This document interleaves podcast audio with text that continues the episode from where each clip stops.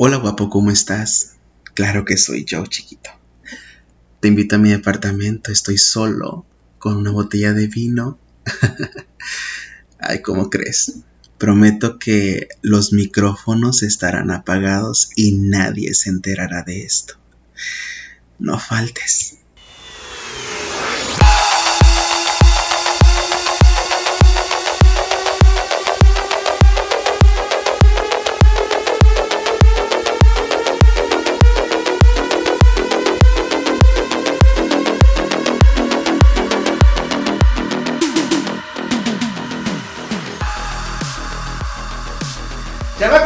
Bienvenidos. Estamos una vez más aquí en un episodio ya casi en el cierre de temporada, chamacos, de Hablando Franco Podcast. Yo les dije que íbamos a tener un cierre muy interesante y que los episodios previos al cierre, harto estrellato, alfombra roja, ¿por qué no? Porque manteles largos, chamacos, tirando la casa por la ventana, porque pues presupuesto, ¿verdad? Claro que sí. Y en este episodio no podía ser la excepción. La estrella del momento, chamacos, lo traemos aquí para todos ustedes, en vivo y a todo programa que solamente lo escuchen. No, no es un imitador, es él realmente. Tenemos nada más y nada menos con todos ustedes a Edgar Ontiveros y lo voy a dejar que él solito se presente porque de ustedes ya lo conocen y si no lo conocen síganlo porque siempre anda muy muy alborotapueblos en sus redes sociales. Y Edgar, bienvenido a Hablando Franco. Muchísimas gracias Franco, qué gusto estar aquí con toda tu gente y claro con este espacio que me acabas de brindar. La verdad estoy súper contento de estar con todos ustedes en este episodio y la verdad pues el día de hoy pues les vamos a platicar algo súper importante, así que quédense con nosotros. Y sí, fíjense que ya saben que traemos una línea en este podcast sobre proceso de aceptación, salida del closet y tratando de abarcar muchas áreas, ¿no? Eh, muchas carreras, muchos trabajos. Eh, y precisamente la intención de, estar aquí contigo, Edgar, el día de hoy, es eso. Eres una persona que ha estado y está dentro de los medios de comunicación. Entonces, vamos a tocar también ahí un poquito de cómo te ha ido en los medios de comunicación, donde pues sabemos que tenemos mucha representación de la población LGBT, sin embargo, de repente se vuelve un tema tabuno. Pero antes de llegar a ese clímax del episodio, quiero que me cuentes cómo nace Edgar Ontiveros.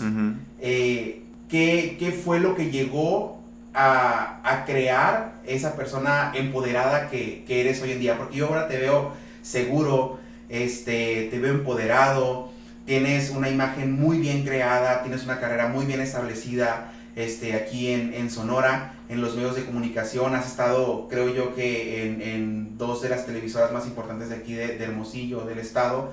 Pero, ¿cómo nace Edgar Ontiveros? ¿Cómo eras tú antes? ¿Cómo llegas a empoderar? Cuéntanos. Fíjate, algo, qué bueno que lo tomas así porque la verdad me siento muy contento con esta excelente presentación que me hiciste.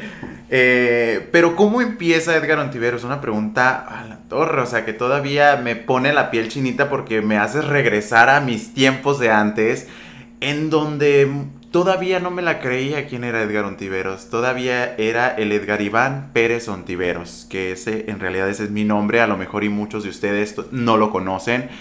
Pero aquí vamos a desmembrar en realidad cómo fue ese proceso. Sabemos que para muchos el proceso de aceptación hoy en día es un tema muy hablado para muchos a lo mejor y es un tema que no es necesario a lo mejor y tocarlo en tu familia, pero habemos personas que tenemos un proceso de aceptación bastante eh, grueso. Que ¿Hubo, ¿Hubo drama en tu proceso? Demasiado, ¿eh?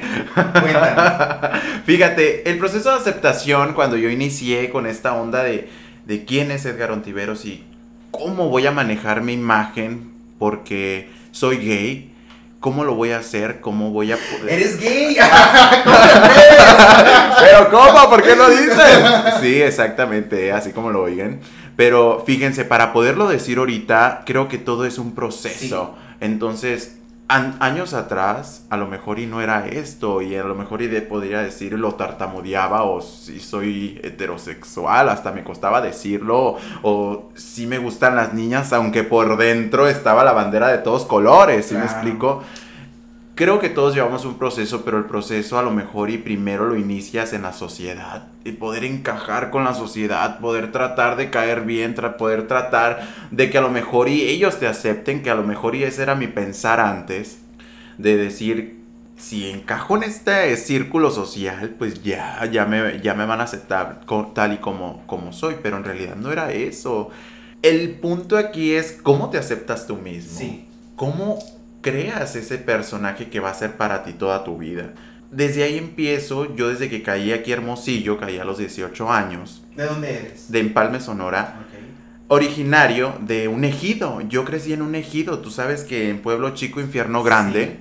Entonces yo crecí en un ejido y ahí estuve 15 años de mi vida. Entonces, el pensar de una, de una persona de pueblo es muy distinta a una persona de ciudad. Totalmente te comprendo. Entonces, vivir en un pueblo, se los voy a platicar, chicos, es más cañón que vivir en ciudad. ¿Por qué? Porque a lo mejor y nuestras formas de pensar es muy distinto. La forma de pensar mía que yo tenía antes cuando vivía en el pueblo era que iba a ser la jotita del pueblo. A lo mejor y la vestida o a lo mejor y no sé, que no, la verdad no tengo nada en contra de, de- de las personas a lo mejor y que se visten o, lo, o ser una jotita. No tengo en contra nada de ellos, Pero era, cliché era el momento. cliché del momento. Que era mi pensar, a lo mejor y en ese momento era lo que me detenía a salir del closet o aceptarme tal y como era, de que sí soy gay, pero yo no quiero ser así, o sea, yo, yo quiero ser diferente. Pero era un proceso que no sabía ni qué era yo, entonces decía yo, voy a ser vestida, quimera, prostituta, no sé qué voy a hacer de mi vida. Todavía no sabía, que no tenía ni los pies puestos en la tierra, pero tuvo que haber ese proceso. Ese proceso pasó justo cuando yo salí del pueblo, que llegué a Hermosillo y empecé a ver la vida distinto. Eso sí, pensaba, me voy a ir a otra parte donde nadie me conozca, por eso me sentía tan identificado con lo que estábamos platicando, que allá sí voy a poder hacer lo que se me pegue la gana. Allá la gente no me conoce. Porque pues libertad. Porque libertad, exactamente. Pero tómatela, te, la tom- te topas con pared y ahí es donde yo me di cuenta. A ver, Edgar, detente muchísimo, tranquilízate y qué es lo que quieres, quién eres primero tú. O sea, me cansé, me enfadé de tratar de encajar en la sociedad, de tratar de ser eh, a lo mejor y, y- no sé, trataba como de quedar bien siempre con la sociedad. Pero no era, llegaba a la casa y me sentía otra vez solo, me sentía otra vez, pues qué pedo, qué soy yo otra vez, me sentía raro porque todavía no me aceptaba tal y como soy. Y cansado yo creo, porque, eh, perdón que te quite la palabra, pero el, el hecho de andar todo el día en la calle manteniendo una postura o una imagen que no es la que verdaderamente eres tú. Como digo yo siempre, tu verdadera esencia de persona la ocultas por darle gusto a los demás, cansa. Entonces, Exacto. creo que llegar a tu casa y encontrarte contigo mismo es como quitarte ese uniforme pesado y, y es como... ah, Ahora sí soy yo. Sí. Sí, exacto. Y yo, fíjate Franco, lo que hacía mucho era verme al espejo. Lloraba mucho en el espejo, o sea, me miraba en el espejo y, lloraba. Y me preguntaba yo mismo, ¿qué eres? ¿Por qué? O sea, ¿por qué? O sea, ¿qué, qué te falta para ser feliz completamente? Ahí yo decía, a lo mejor y me falta tener un novio, o a lo mejor y me faltan tener más amigos gays, o a lo mejor y me falta salir a la jotería. Pensaba muchas cosas en ese momento que a lo mejor y me daba miles de bombardeos de todos los pensamientos y ninguno lo agarraba. ajá. Y ahí me di cuenta que no era tener un novio, que no era salir de fiesta, que no era tratar de encajar en la sociedad. Era quererme así como soy. Era gustarme así como era. Era el punto y la clave de aceptarme en realidad lo que es Edgar Ontiveros. Cuando empecé a trabajar en los medios de comunicación, sí hubo un... Ay, aquí te detienes porque aquí no, que no se puede tanto. Perdón que te quite. eh, ya an- previo a esto, en lo que comentas de, de del el, el amor propio. ¿tú ya te habías aceptado pero temías salir del closet? ¿O estabas tú en es- todavía en, en ese proceso de, de todavía no sé qué soy o no quiero ser lo que creo que soy? Ya había pasado ese proceso, ¿eh? Porque creo que ese proceso lo pasé a los 16 años. Ok. O sea, el proceso es de que no sabía ni qué quería. Tú sabes que en la edad de, la adolescencia estás probando todo, Sí. estás, estás degustando a lo mejor y todos los sabores y apenas te estás dando cuenta qué es lo que te gusta y qué es lo que te disgusta. Eso ya lo había pasado. ¿Y llegaste a tener algún episodio de acoso, bullying o carrilla en, en el pueblo en el que dices que, que vivías? Casi siempre. ¿Sí? Sí, o sea, era de a diario. algo que te haya marcado, por ejemplo. Los gritos en la calle. Real. que te gritaban puto, joto, "Güey, ya lleva el joto y se reían de ti. Era, la verdad, algo impresionante que hoy pienso y digo yo, en la torre, ¿cómo me, cómo me hizo daño eso? ¿Cómo me perjudicó emocionalmente que había veces que ni siquiera quería salir por lo mismo? O sea, todo, trayendo todo ese tipo de cosas en la cabeza, llegar a Hermosillo a los 18 años y yo decía, ya, pues soy gay, ya estoy aquí en Hermosillo, nadie me conoce pero no todavía no había esa aceptación que yo quería que a como me siento hoy en día. Hoy en día me preguntas, ¿soy gay? Sí, soy gay, y no me da vergüenza. Me preguntas al aire si estoy a cuadro o en radio, te voy a decir que soy gay porque no me apena. Antes sí lo hacía. Antes sí era de que a la torre, o sea, me estás preguntando y me ponía hasta nervioso, no sabía ni qué responder. Pero ¿Cómo fue encontrarte aquí en la ciudad? O sea, eh, ¿cómo llegas a Hermosillo? ¿Qué es lo que te trae? Primera pregunta. Y, y estando aquí, eh, ¿cómo, ¿cómo empieza ese crecimiento y empoderamiento personal? Cuando yo me vine aquí a Hermosillo fue por el hambre de salir adelante. Ujú. El hambre de, de mis sueños. O sea, mi sueño era trabajar en los medios de comunicación. Mi sueño era salir en televisión. Mi sueño era ser reconocido. Ese era mi sueño cuando yo estaba en el pueblo. Este, me recuerdo perfectamente que justo cuando yo estaba solo en mi cuarto, yo hacía como si estuviera en televisión o hacía como si estuviera en radio. Prendía la radio en mi casa y me sentía, cerraba yo los ojos y sentía que yo estaba allá adentro. O sea, Wow. me imaginaba, no sabía en realidad cómo era una cabina de radio, pero yo me imaginaba y decía yo, y esto va a ser mi cámara y es... Y me ponía a imaginar miles de cosas. Tú sabes que cuando uno es, es gay te pones y agarras y... Creativo. Eh, pues, te sí. pones muy creativo, claro. O sea, hasta con los outfits que te pones de, con las sábanas y todo. Nos pasa a todos. Y, Sí, sí, sí. y si ustedes que nos están escuchando en este podcast van a decir que, claro que nos pasa. Todos tenemos ese, ese punto eh, o ese grado de jotería, lo vamos a decir así, en donde te sientes tú. Pero fuera de tu cuarto no te sientes así. Qué bonito es cuando ya haces ese clic para sentirte bien en todos los lugares. Ahorita estoy en ese punto. Pero regresando a tu pregunta, cuando llego yo aquí Hermosillo, vine por esa hambre de triunfar, por esa hambre de yo voy a hacerlo. Con esa mentalidad ya la traía yo desde que me salí de mi casa a los 18 años. Yo ya traía esa mentalidad y esas ganas de poder hacerlo, esas a pesar de que tú sabes de que muchas veces a- a te- eh, hay personas que te bajan de la nube, "Ey, no, no se puede, o no puedes estudiar eh, comunicación, que es gente para que, la que tiene dinero, o no, va- ¿cómo vas a trabajar en la televisión? No hay trabajo en eso. La- lo que te dice la gente, oye, pero vas a, trabajar, vas a estudiar algo que no hay trabajo. No hay trabajo para la gente que no quiere trabajar. Exacto. Pero quien tiene ganas de salir adelante, quien quiere, puede. Y ahora me doy cuenta de que puedo. Porque lo que me he propuesto, lo que yo me propongo personalmente, lo he cumplido. Y digo yo, ah, ahora sigue esto. Ah, voy por esa meta. No soy de ponerme miles de metas porque luego no sabes ni cuál cumplir. Exacto. Mejor ponte un objetivo, lógralo y ponte el otro y así te vas. Entonces así es el motivo por el cual yo me vine a Hermosillo. El primer, el primer tirón era salirme de mi casa. Después ya, ahora sí a navegártela tú solo.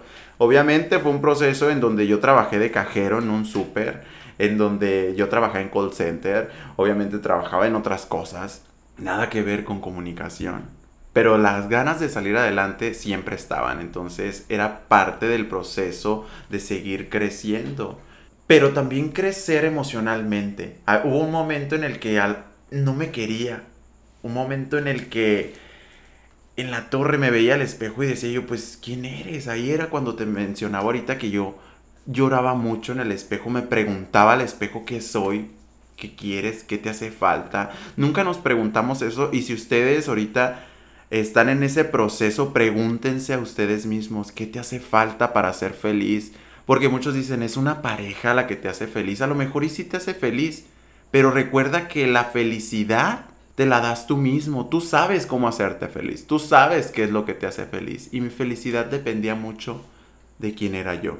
cuando el día que me acepté, que dije yo, este día ya me cansé de tabú, ya me cansé de que no voy a decir aquí que no soy gay, ya, estoy harto. Llegó el momento en el que, como dicen todo, ¿no? Y en la jodería te destrampaste, ya saliste del closet por completo, pero así fue lo mío, o sea, llegó el momento en que yo me cansé. ¿Recuerdas ese momento? ¿Qué fue lo que te orilló? o cuál fuese, porque lo comentábamos, digamos, tras bambalinas. Ajá. Este, eh, te estaba poniendo más o menos en contexto cuál era mi historia y del porqué de este proyecto. ¿Cuál, ¿Cuál fue para ti, si lo recuerdas, ese punto de clímax o esa, ese momento clave en tu vida en el que te encuentras contigo mismo, contigo mismo y dices, basta, ya, tengo que aceptarme y, y de aquí para adelante? No hace mucho, ¿eh? ¿Real? No hace mucho, se los cuento. Una cosa es salir del closet y una cosa es y otra cosa es aceptarte completamente. Salir del closet es un paso, aceptarte es otro paso gigante que das. Yo recuerdo perfectamente cuando me acepté. Es un día que nunca se me va a olvidar, es un día en el que yo trabajaba en un medio de comunicación, en una televisora muy reconocida aquí en Sonora, y dije yo, ya basta de no ser lo que yo soy.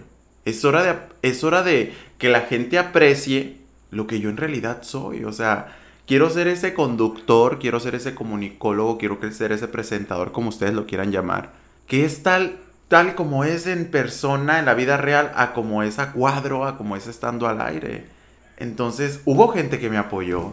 Para empezar, la productora que siempre se portó conmigo excelente y me dijo, adelante, pero hubo gente que todavía, hay cuidado, aquí no puedes hacer tanta faramaya, que tú sabes que la jotería es mucha faramaya y lo que tú quieras, circo, maroma y teatro.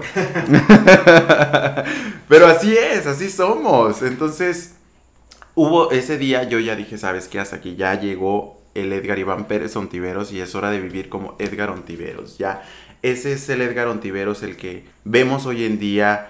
La verdad me siento tan cómodo con lo que soy me siento tan bien que me pongo a pensar miles de cosas que digo yo, qué tonto, ¿por qué no lo pensaba desde antes? Totalmente. Pero es un proceso que todos llevamos, es un proceso que dices tú, tienes que pasar por eso para poder aprender. Si tú no pasas por esos obstáculos, nunca vas a aprender algo de la vida. Mucha gente tiene 60 años y todavía no se acepta tal y como es. Y eso es triste, porque tú sabes que ya tener 60 años ya no es una persona joven. Exacto. Entonces, el punto aquí es quererte desde, desde el principio, desde chamaco, desde morro, como lo decimos acá en Sonora, es quererte... A lo mejor y puedes decir, tengo 30, 40 años, pero el punto es quererte tal y como eres, aceptarte. Porque eh, ahí les va, ¿eh? Muchas veces también podemos decir, me acepto como soy, soy gay, pero otra cosa es quererte también. Qué bonito es cuando te quieres y te aceptas. Y se los dejo de tarea, pregúntense eso. ¿En realidad me quiero? ¿Qué me gusta de mí? Ahorita en este momento, te lo juro Franco, yo me enamoro de mí. Yo digo, qué bonito mi ser, qué bonito soy, qué, qué bonito tengo mis amigos, qué bonito todo. Y lo disfrutas. Y eso es bonito poderlo transmitir con ustedes. Y es bonito también crear tu entorno. Crea tu entorno y ahí te vas a dar cuenta que te estabas perdiendo de mucho cuando te aceptas como tú eres, vives como tú quieres vivir. Ahorita yo estoy en ese punto en el que vivo y si quiero jotear, joteo, me vale cuete. Entonces, ya estoy en ese punto en el que vivo tan tranquilo y lo que diga la sociedad, pues va a seguir hablando, la gente va a seguir hablando y la verdad, a lo mejor y puedo ser una figura pública, pero también después de, antes de eso soy una persona, soy un ser humano que siente, un ser humano que tiene una vida normal como todos ustedes, no por salir en, una televisión o hablar en radio, ser lo que ustedes piensan que soy, una, una figura pública, voy a dejar de ser lo que yo soy. Entonces yo ya estoy en ese proceso en donde, pues ya, me, en medios de comunicación, la verdad, yo ya soy como lo tengo ahorita. Ahorita tengo una mano, en mi mano tengo la copa y, me siento como tú lo dijiste, me siento empoderado, me siento yo realmente. Y eso es bonito, ¿eh? Qué bonito. Y fíjate que ahorita que estás tocando este punto, me abres un chorro la mente y, y, haces un parteaguas muy importante en el cual creo que hasta el día de hoy no había caído en cuenta Eh, porque la línea que había manejado yo en este proyecto de Hablando Franco eh, es, siempre lo mencionaba como aceptación y salida del closet. Y tú estás tocando este punto muy diferente que es cierto, eh, muchas veces va primero la salida del closet. Muchas veces ya, no sé si por obviedad o porque como dices, o como lo dijimos al principio de este episodio, hay gente que ya sabe lo que es, entonces no tiene dudas respecto a lo que es, sale del closet, sin embargo, este proceso de aceptación viene después, este amor propio viene después, el quererte, el valorarte y el empoderarte viene después, y este punto que tú estás tocando ahorita, creo yo que muchas, muchos, muchos de los que nos están escuchando ahorita, se pueden llegar a sentir identificados porque sí es cierto, cuánta gente no vemos ahorita, cuántos este, jóvenes, eh, adolescentes, que saben perfectamente cuál es su orientación o, su identidad sexual, sin embargo, el, eh, la sociedad, el machismo, la heteronorma los orilla a que siempre les hacen creer que sus decisiones están equivocadas, por lo tanto su proceso de aceptación aún no llega. Así es. Entonces, qué importante es tocar este tema de la aceptación puede venir mucho después de la salida del closet.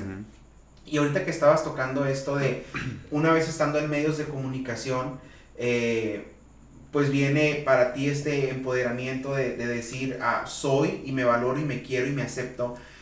Previo a esto, eh, cuando entras a los cuando ya llegas, eh, dices, trabajas, call center, em, sin embargo nunca dejas de visualizar ese sueño que tú tienes de llegar a, a los medios de comunicación porque tú sentías que y querías y tenías el hambre de, lograr ese sueño, llegó un punto en el que aún eh, reconociendo tu, identidad, tu orientación, hubo gente que te dijo, espérate tantito, mijo. Sí. Te me metes al closet un ratito porque resulta que eso no trae rating. Así es, aquí no puedes jotear. Esas fueron las palabras. ¿Qué sentiste? La verdad me sentí muy triste.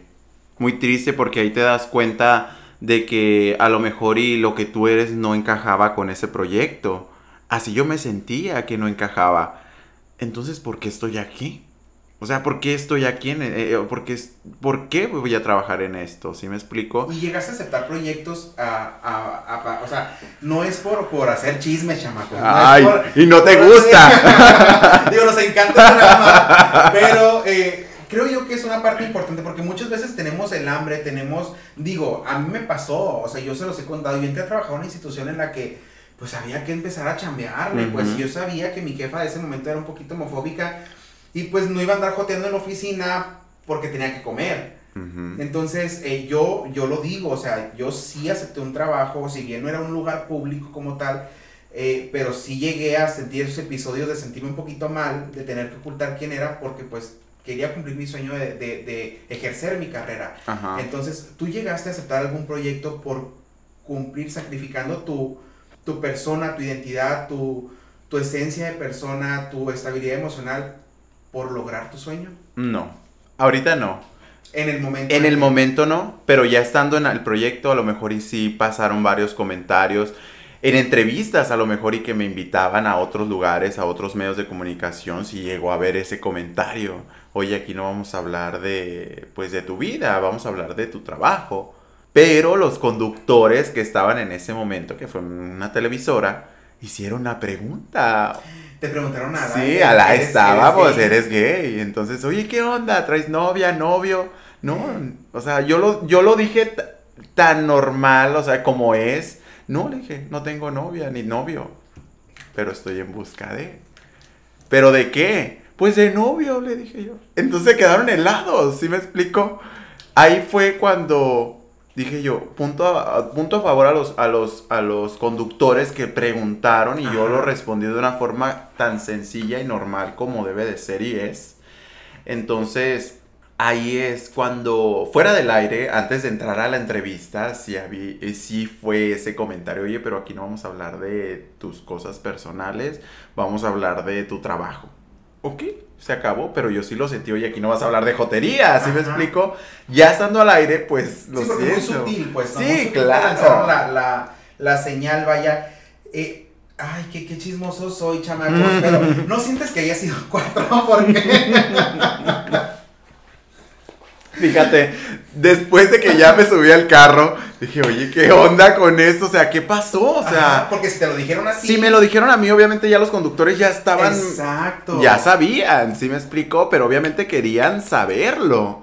Obviamente, que- que a lo mejor, no sé ya si existe el video, no lo sé, no voy a decir nombres de qué lugar es, la verdad. Pero bueno, tampoco para subirles el rating a ellos. Escuchen este episodio, se retiran nosotros, chamacos. Y claro, o sea, yo creo que eh, la discriminación, yo creo que todos hemos sido discriminados de alguna manera, no tanto de que te punten con un dedo, a lo mejor y es muy distinta la discriminación que, que hemos pasado, pero a mí sí me ha pasado que te apunten con un dedo, que te digan aquí no, aquí no hables porque la gente se va a enterar. Híjole. Entonces, eso todavía duele, eso todavía dices tú, oye, ¿por qué me decías esto? ¿Sí me explico? Pero bueno, es un, es un proceso también de perdón. Todo es un tipo de proceso muy distinto, pero Claro. hablando de procesos de, de aceptación, ya ahorita estoy en un grado, jóvenes, chicos, grandes y adultos, mayores, en el cual yo disfruto tanto de lo que es Edgar Ontiveros. Disfruto tanto eh, ese que es en verdad, el que es fuera de cámaras, el que es fuera del aire, el que es un Edgar natural, un Edgar normal, como cualquier persona. Y, muchos a lo mejor y creamos una imagen, un personaje ante la gente. Pero, y dices tú, ay, estoy viendo un personaje en, o estoy viendo una imagen en redes sociales, pero ya cuando en realidad conoces a una persona, te das cuenta que esa persona en la torre, dices tú, a lo mejor, ¿y por qué no la conocí antes? O qué gorda me cayó, una de dos, hay dos hilos que cortar, entonces dices tú, oye, pues bueno. Pero en el proceso de aceptación, chicos, la verdad es, es un punto clave para todos ustedes en el cual primero ustedes, de- ustedes deben de preguntarse qué es lo que en realidad me hace feliz. Si me hace Muy feliz. eso. Exacto. ¿Qué en realidad es lo que me hace feliz? Si, si me hace feliz estar en la jotería, pues hazlo. Si te hace feliz estar en tu casa, hazlo. Si te hace feliz estar con tus amigos, hazlo. Recuerda que aquí el punto es de que tú estés bien contigo Exacto. mismo. Que tú seas feliz con lo que eres. Que tú estés bien contigo. Si tú estás bien, vas a poder estar bien con todos los demás. Exacto. Y lo transmites. Exacto. Sobre todo yo creo que llegar a este punto en el que tú te encuentras emocionalmente estable y, y contento con quien eres y te aceptas y te quieres y te amas, lo transmites, ya, ya dejas esa careta, esa imagen, ese personaje que creaste en algún momento para darle gusto a los demás y empiezas a ser tú y, y esto es algo que con lo que yo me siento muy identificado porque yo siempre lo conté en, en la en temporada 1 de Hablando Franco, que era yo llega un punto en mi vida en el que creo yo que dándole gusto a la gente voy a ser feliz y, y al ser aceptado se me van a abrir puertas. En el momento en el que empiezo a ser yo y a valorar quién soy realmente, es cuando verdaderamente se empiezan a abrir esas puertas. Así es. Es cuando la gente te nota, te siente, y es lo que comentábamos entre tú y yo. O sea, nos tuvimos en redes un tiempo, nunca tuvimos como que ese match, nunca convivimos, nunca a lo mejor nos dimos la oportunidad, coincidimos en un evento Gay. gay. Hétero, chamaco. Ay, qué feo que sean así. Este, un evento drag, andamos vestidos ahí, no es. Ah, andaba con las pestañas. No, era, eh, coincidimos en un evento y, y fue este, eh, con un amigo en común Ujú. eh, que ahí este, estábamos platicando y, y llegamos y toda la mesa. Entonces hubo ese match, hubo, hubo esa, esa buena vibra y creo yo que, como tú lo dices, recientemente te empoderas, te aceptas y, y empiezas a valorar quién eres. Y yo también no tengo mucho en, en esto, pues. Entonces creo yo que a lo mejor por años nos vimos por ahí como dos personas Sí, perdidas. a lo mejor, sí. Y ahorita que los dos estamos en este momento de estabilidad emocional y amor propio, así súper full, eh, que, que nos conectamos y dijimos, órale, qué cool. O sea, qué padre que este niño, y al menos de mi parte, yo dije, qué cool que este niño, pues, este, resulta que, que me cae bien. O sea, ahí lo tenía, nunca le hablé. O sea, ahí, ahí estaba, veía sus fotos y todo. Pero nunca nos dimos la oportunidad de conocernos, tampoco habíamos coincidido mucho, ¿no? Pero qué padre, y eso es lo que transmites y eso es lo que jala a personas. Y- Y, Exacto. tú lo mencionabas, eres una persona de energías y, y- y creo yo mucho también en esto, en, en las vibras, eh, de vas conectando con personas que realmente, y no es porque me vanagloree, pero me quiero y sé lo que valgo, entonces igual tú vas conectando con gente que realmente te aporta. Exactamente. Y no te quita. Exacto. Al contrario, te va sumando. Y eso es muy importante, chicos. Si estás en ese punto de aceptación, también es muy importante con quién te estás juntando. Recuerda, es muy importante crear tu círculo social. Es muy importante. Recuerden, se los acabo de, mencionar. Si tú estás bien, vas a estar bien con la sociedad. Mejor esmérate por estar bien tú mismo. Eso, la verdad, te va a ayudar muchísimo. A mí me ayudó en lo personal, en donde ya puse los pies en la tierra. En la tierra. Dije, ok, Edgar Ontiveros, es momento de que seas tú sin ningún una tela en la cara, sin nada de, prejuicios, sin nada de que no lo soy o sí lo soy. Oye, jamás pensé en poder, no sé, en aquel tiempo cuando tenía 16, 17 años, jamás pensé poder estar haciendo esto en este momento. O sea, poderles compartir a ustedes mi sentir o, o, lo que yo pasé. Para mí, la verdad, es un placer que ya he hecho otro podcast referente a mi proceso y he recibido muchos mensajes en donde, oye, gracias a ti, o, eres mi inspiración. Y eso es bonito, poder ayudar a los demás, que tu historia o que lo que tú hayas pasado le, le ha ayudado a varias personas. No importa si es una persona o dos, el punto es que ayudaste a alguien. Exacto. El, punto aquí es de que otra persona ya está bien, otra persona a lo mejor y ya está en ese proceso en el que está viviendo tranquilamente, porque a lo mejor y ser homosexual, mucha gente me acuerdo también antes en el pueblo que me decía, es que si eres joto, no hombre, vas a vivir una vida de miseria, eh, si eres joto, todo el mundo te va a criticar, si eres joto, ese era el dicho de la gente. Pero ahora mi punto es, ¿y si soy joto, qué tiene? O sea, yo puedo y quiero y lo hago.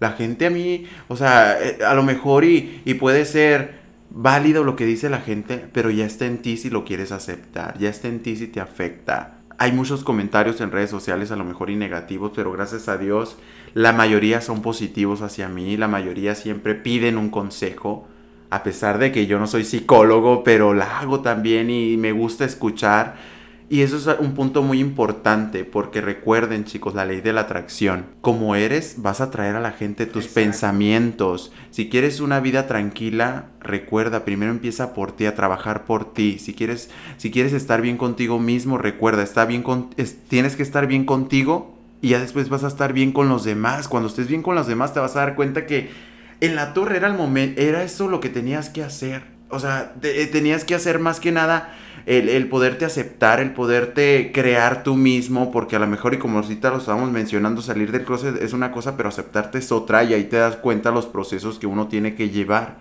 Cuando ya estás en el proceso de aceptación, en el proceso que yo estoy, bueno, que ya pasé, yo ahorita estoy en un punto en el que digo yo, qué bonito es ser gay. Qué bonito, lo disfruto. Y aquí viene qué orgullo. Y qué orgullo. Ahí es cuando te sientes orgulloso de lo que eres porque me ha tocado conocer gente de los medios de comunicación y si tú me estás escuchando, que ha borrado gente gay de sus redes, de, sus redes sociales porque, ¿qué va a decir la gente? Qué feo. O sea, o ya no me voy a juntar contigo porque yo ya trabajo en este medio.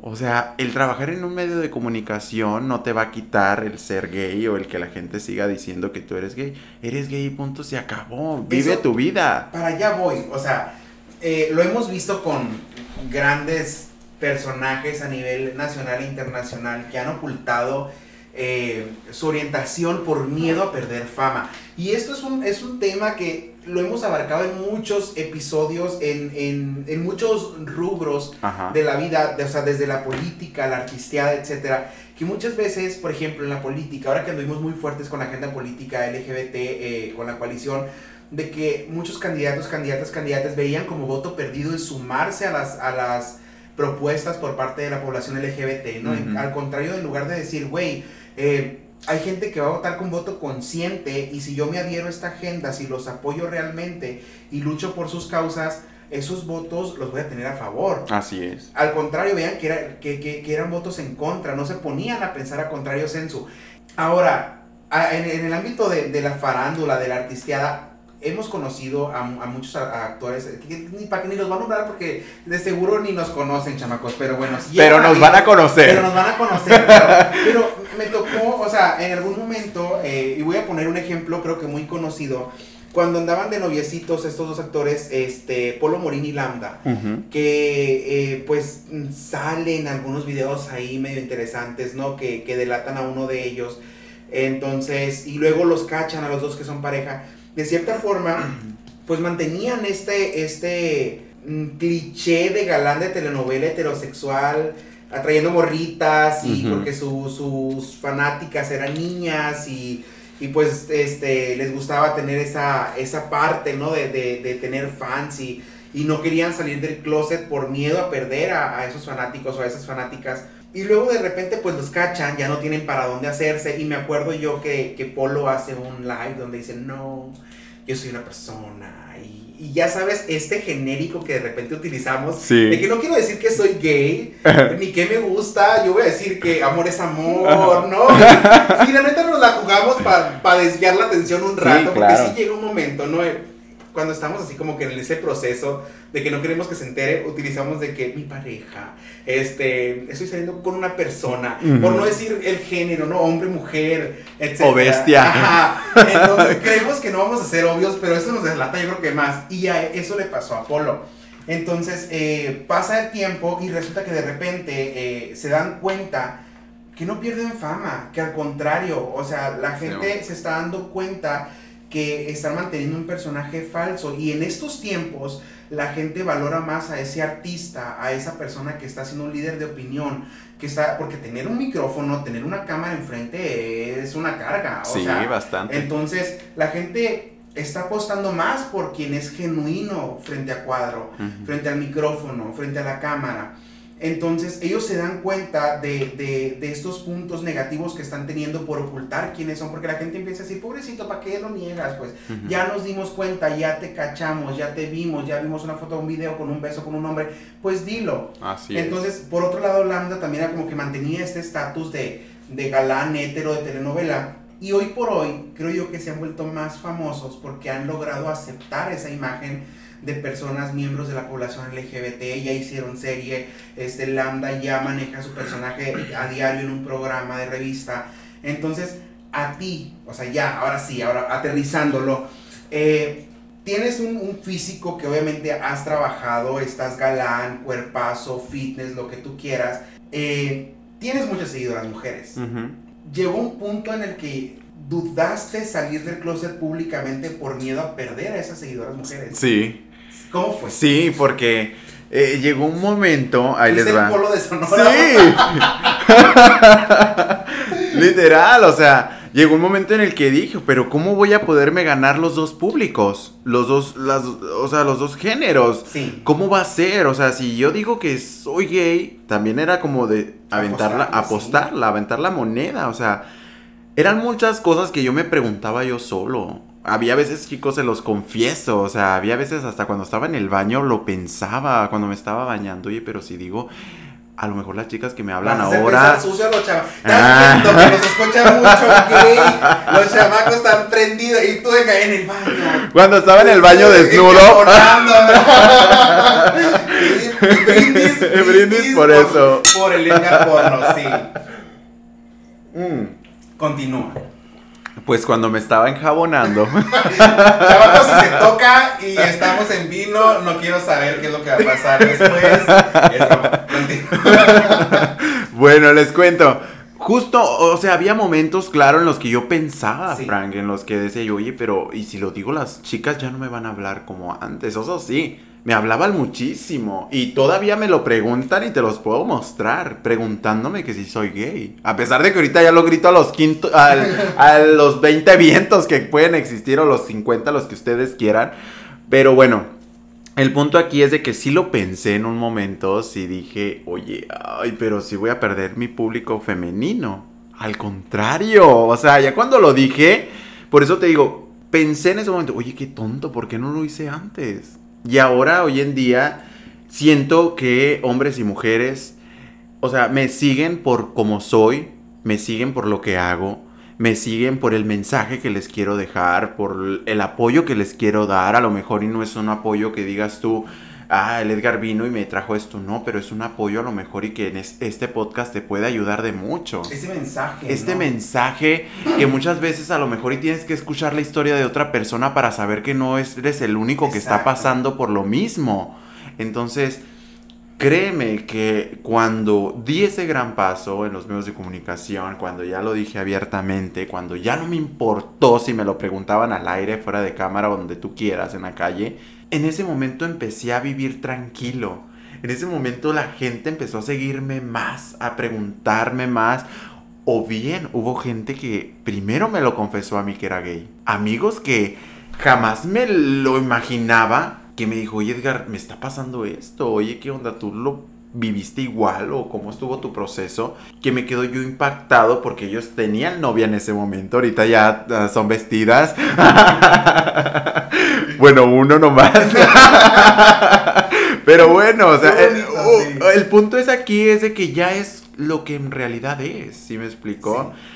Y ese es el punto bonito de aquí cuando tú ya eres una cuando tú ya eres lo que en realidad eres, ya empiezas a vivir. Entonces yo empecé a vivir desde el momento en que dije, sí soy abiertamente, o sea, ya no me importa si me lo preguntas por redes, por en vivo, ya no me interesa, o sea, estamos en el siglo XXI, niños, es, ya los tiempos han cambiado, me tocó parte de los 2000 en donde te tenías que esconder, hoy en día ya no es necesario hacerlo, creo que desde el principio tendría que ser así, pero desafortunadamente muchos vivimos ese proceso, lo viviste, me imagino, Franco, claro, pero hoy en día no estamos para eh, sentirnos menos, hoy en día estamos como lo hacemos cada año las marchas, para protestar, para decir y sentirnos orgullosos realmente de lo que somos, y yo me siento orgulloso.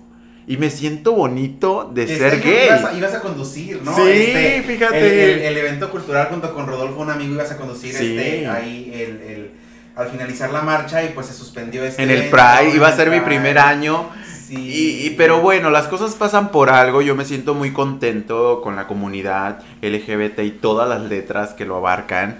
La verdad me siento muy contento por el apapacho que me han dado. Hoy en día muchos de la comunidad me hablan, que me dicen, oye Edgar, o sea, me siento bien de que ellos me hablen y yo, claro, rápidamente les respondo si ocupan algo de mí, un consejo, lo que tú quieras. Ahí estoy me gusta ser parte de la comunidad porque soy parte de ellos, soy parte de ustedes. Entonces, a lo mejor y tú todavía eh, eh, estás en ese proceso que a lo mejor y no te sientes parte de nada, que estás con todavía la incógnita de saber qué es lo que eres o eh, a qué lugar perteneces. Entonces se siente muy bonito cuando te aceptas, cuando te aceptan y cuando tú eres en realidad lo que eres. Ahorita ya estoy en ese proceso, entonces ya me siento muy cómodo. Si me lo preguntas, Fran, ¿eres gay? Ya no lo dudo como antes, ya no, ya no respiro profundamente para poder dar la respuesta, ya no, ya no es como antes. Entonces, Qué bonito, qué bonito que existan este tipo de plataformas en el cual nos podemos nosotros expresar, qué bonito en donde ya en los medios de comunicación ya es todo bueno, no del todo abierto, pero ya llevamos un gran proceso eh, en cuestiones de, de, nuestra comunidad. Y es bonito también que nosotros mismos nos apoyemos, porque tú sabes que en la comunidad LGBT es muy pesada. Al principio me daba miedo por ese motivo. Es que hay mucho, mucho. Ay, es que somos. Ay, es que, ay, no, es que todos somos protagonistas. Claro. Es que aquí todo mundo quiere ser protagonista. Claro, entonces es eh, mucho ego, claro que sí. Pero pues es parte, como, dice, como lo decías tú al principio de, de, este episodio, de esa hambre de crecimiento, de esa hambre de, de, querer ser, de querer luchar. Porque se nos han puesto tantas trabas. Yo, yo lo, lo canalizo a esto se nos han puesto tantas trabas, hemos sufrido tanta discriminación que en el momento que nos sentimos empoderados nos queremos comer el mundo. Así es. Imagínate qué bonito fuera que todos fuéramos personas iguales, que no existiera esa, esta, esta discriminación, que todos tuviéramos las mismas oportunidades, viviríamos en una sociedad súper armónica. Uy, sí. Pero claro, que, que somos tachados con este cliché de los egos, pero es precisamente por eso, porque se nos ha pisoteado durante gran parte de nuestra vida que en el momento que nos empoderamos, pues queremos salir, queremos comernos el mundo, queremos, mira, se me pone la piel de gallina de verdad, porque realmente me tocó vivirlo. Ahora, tú ahora que ya empoderado, este, orgulloso de ser quien eres. Empelucado. Empelucado, trae la peluca rosa, chamaco. Este, diciendo abiertamente que eres gay. Eh, ¿Has tenido algún inconveniente con tu persona y los medios de comunicación en algún proyecto que tú digas, oye, te vamos a invitar? Porque, por ejemplo, por ejemplo, Sonora, te, vi, este, en, o no sé si, si, si se mantiene todavía, este, pero sé que estabas o estás en un proyecto eh, de versión chera, harto sombrero, muy vaquero el muchacho, y eh, conocemos que Sonora, nos conocen por, por el machismo y botas y sombrero, entonces es un pro, es un tipo de, de- de línea de proyectos pues que le dan la conducción a este típico macho, Norteño. norteño, Ajá. heterosexual, este, todas mías, ¿no? Etcétera. Entonces, por ejemplo, ese tipo de proyectos donde el cliché de macho está muy marcado, de repente te veo conduciendo a ti, yo orgullosísimo porque dije, wow, o sea, qué, qué padre que estén dando esta apertura. eh, pero dije, qué cabrona la televisora de atreverse también, porque es apostarle a, a- a algo, ¿no? Entonces, ¿cómo fue para ti? Una, la, la primera pregunta es, eh, ¿a- ¿cómo ha sido este enfrentamiento de ahora que ya eres empoderado gay eh, en los medios? ¿Te han vuelto a querer reprimir? Y dos, en- específicamente en este proyecto, ¿cómo te ha ido? Fíjate, al- eh, en la primera pregunta, claro, fue algo que al, al principio dije, ¿cómo lo voy a hacer? ¿Cómo el Edgar va a estar de...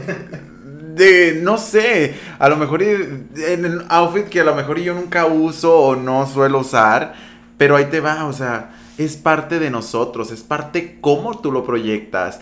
Entonces, ahí te va, ser vaquero no, no te va a quitar que eres gay o, o vestirte Ay, como... Espérate, es que me explota la tacha, chamacos. O sea, güey, o sea, qué curioso porque es como ah, de forma contraria. Imagínense que un hetero eh, dice, no, pues eh, tener un amigo gay no te hace. O sea, vestirte vaquero no te quita lo gay. Exacto. Palabras inmortales, sí. Continúa, perdón. Sí, o sea, no, no, o sea, vestirte así no, no, no te va a hacer sentir o no vas a dar una imagen, a lo mejor y, y- y en la producción quieres dar una imagen que a lo mejor y no la tienes.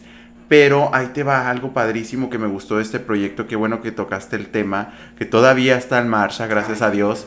Es un proyecto que nunca dudé en poder hacerlo. Desde que el primer, desde el día uno en que ellos me hablaron, Edgar, te queremos a ti, pero el proyecto es grupero, 100% norteño, pero te queremos a ti. Ese día que me dijeron, tú vas a ser como tú eres. Así como tú eres, no te vamos, no te vamos a decir, no hagas esto ni aquello. Ahí dije yo, qué cabrones, qué chingones, qué bonito, qué padre. Y en ese momento dije yo, pues, ¿cuál es el pedo de vestirte vaquero y que sigas siendo gay? ¿Sí me explicó? Que cuál es la onda? Si cuánto vaquero gay no hay arriba de un caballo, ¿sí me Exacto. explico? Entonces fue eso. En la expo. En la expo, exactamente. ¿Cuánto vaquero no hay en la expo gay? Exacto. Que vive tras las espuelas o lo que tú quieras, o tras ese cinto piteado que les queda muy bien. Sí, les queda muy bien, ¿eh? Pero bueno, regresando al tema, que bárbaro me dio más sed. Salud por eso. Brindis, brindis. Me acordé de la expo. Qué tiempo. Qué tiempos de ver tanto vaquero en eso, ¿verdad? Uno nomás va a ver, chamacos, porque... Bueno, anda como los, chili, como los chinitos viendo nomás a ver dónde. Pero bueno, regresando a lo del proyecto, sí, fíjate, creo que no eres la única persona que me lo ha preguntado, Edgar, ¿por qué estás en un programa grupero si no tiene nada que ver contigo? Porque también son retos que uno se pone. Claro. Y verás qué bonito se siente cumplir esos retos y decir, sí lo hice. ¿Por qué no voy a vestirme de vaquero a cuadro? ¿Por qué no estar en televisión vaquero? Ahí nos damos cuenta que el ser gay somos multifacéticos. Exacto. ¿Sí o no? O sea, Claro. nos ve- somos camaleónicos. Yo me Claro. siento así. A mí como me pongas y como quieras, si me explico, yo me adapto. Y tú sabes cómo somos en cuestiones, obviamente hablando de los medios de comunicación, porque de seguro debe estar la mente retorcida de todos. Pero bueno, eh, sí, o sea, en cuestiones de los proyectos, la verdad, este proyecto eh, de, de Tecateando con tus estrellas, así Sí. se llama. Es un proyecto que la neta ha confiado en mí hasta, desde, como te digo, desde el día uno hasta la fecha. Me siento muy contento, me siento súper orgulloso de que yo, a pesar de que hay muchas, muchos prejuicios de la gente de que el, vaquero tiene que ser súper hombre y lo que tú quieras, pero no, la neta, yo soy el Edgar Ontiveros, ah, como lo quieras ver, si me ves muy jota, ¿qué tiene? Así soy, ¿cuál es el pedo, sabes? Pero lo estoy haciendo. Y eso es muy bonito, la verdad, Fran, hacer lo que te apasiona sin quitarte nada, sin quitar algo que en realidad tú eres. Entonces, yo ahorita en este proyecto me siento como pez en el agua, a pesar de que no soy muy grupero de lo que del todo, soy más popero, más madonna, más potería, pero bueno, o sea, es parte de la vida, es parte de, de, retos y me gusta ponerme retos, ¿eh? Fíjate que eh, hace tiempo eh, los chamacos, las chamacas, le chamaques, ya saben, yo estoy en un programa de radio en Peñasco y, y me acuerdo cuando llegué pues había varios... Eh, varios rubros de la estación, pero pues claro, como todas tenía su área grupera y cuando me dijeron, no, pues está el área grupera y está el área este, eh, popera y del diario y así, ¿no? Dije yo, no, espérate, la grupera, o sea, ¿qué voy a presentar? Jenny Rivera, Lola Beltrán, este, eh, a la Bárbara, que estaría muy cool, ya sí, estaría padre. Pero, este, yo dije, güey, no, me ponen a calibre 50 y no me sé ninguna pinche canción de calibre 50. Entonces, por ejemplo, ese reto, ¿cómo lo afrontas? O sea, porque digo, en, Sonora somos muy bailadores. Sí, claro. aunque no te sepas la letra, tú vas a un baile y bailas porque todos eh, eh, naces bailando. Pero cuando no conoces la música de, de, este tipo de género, por ejemplo, eh, ¿no te da nervio?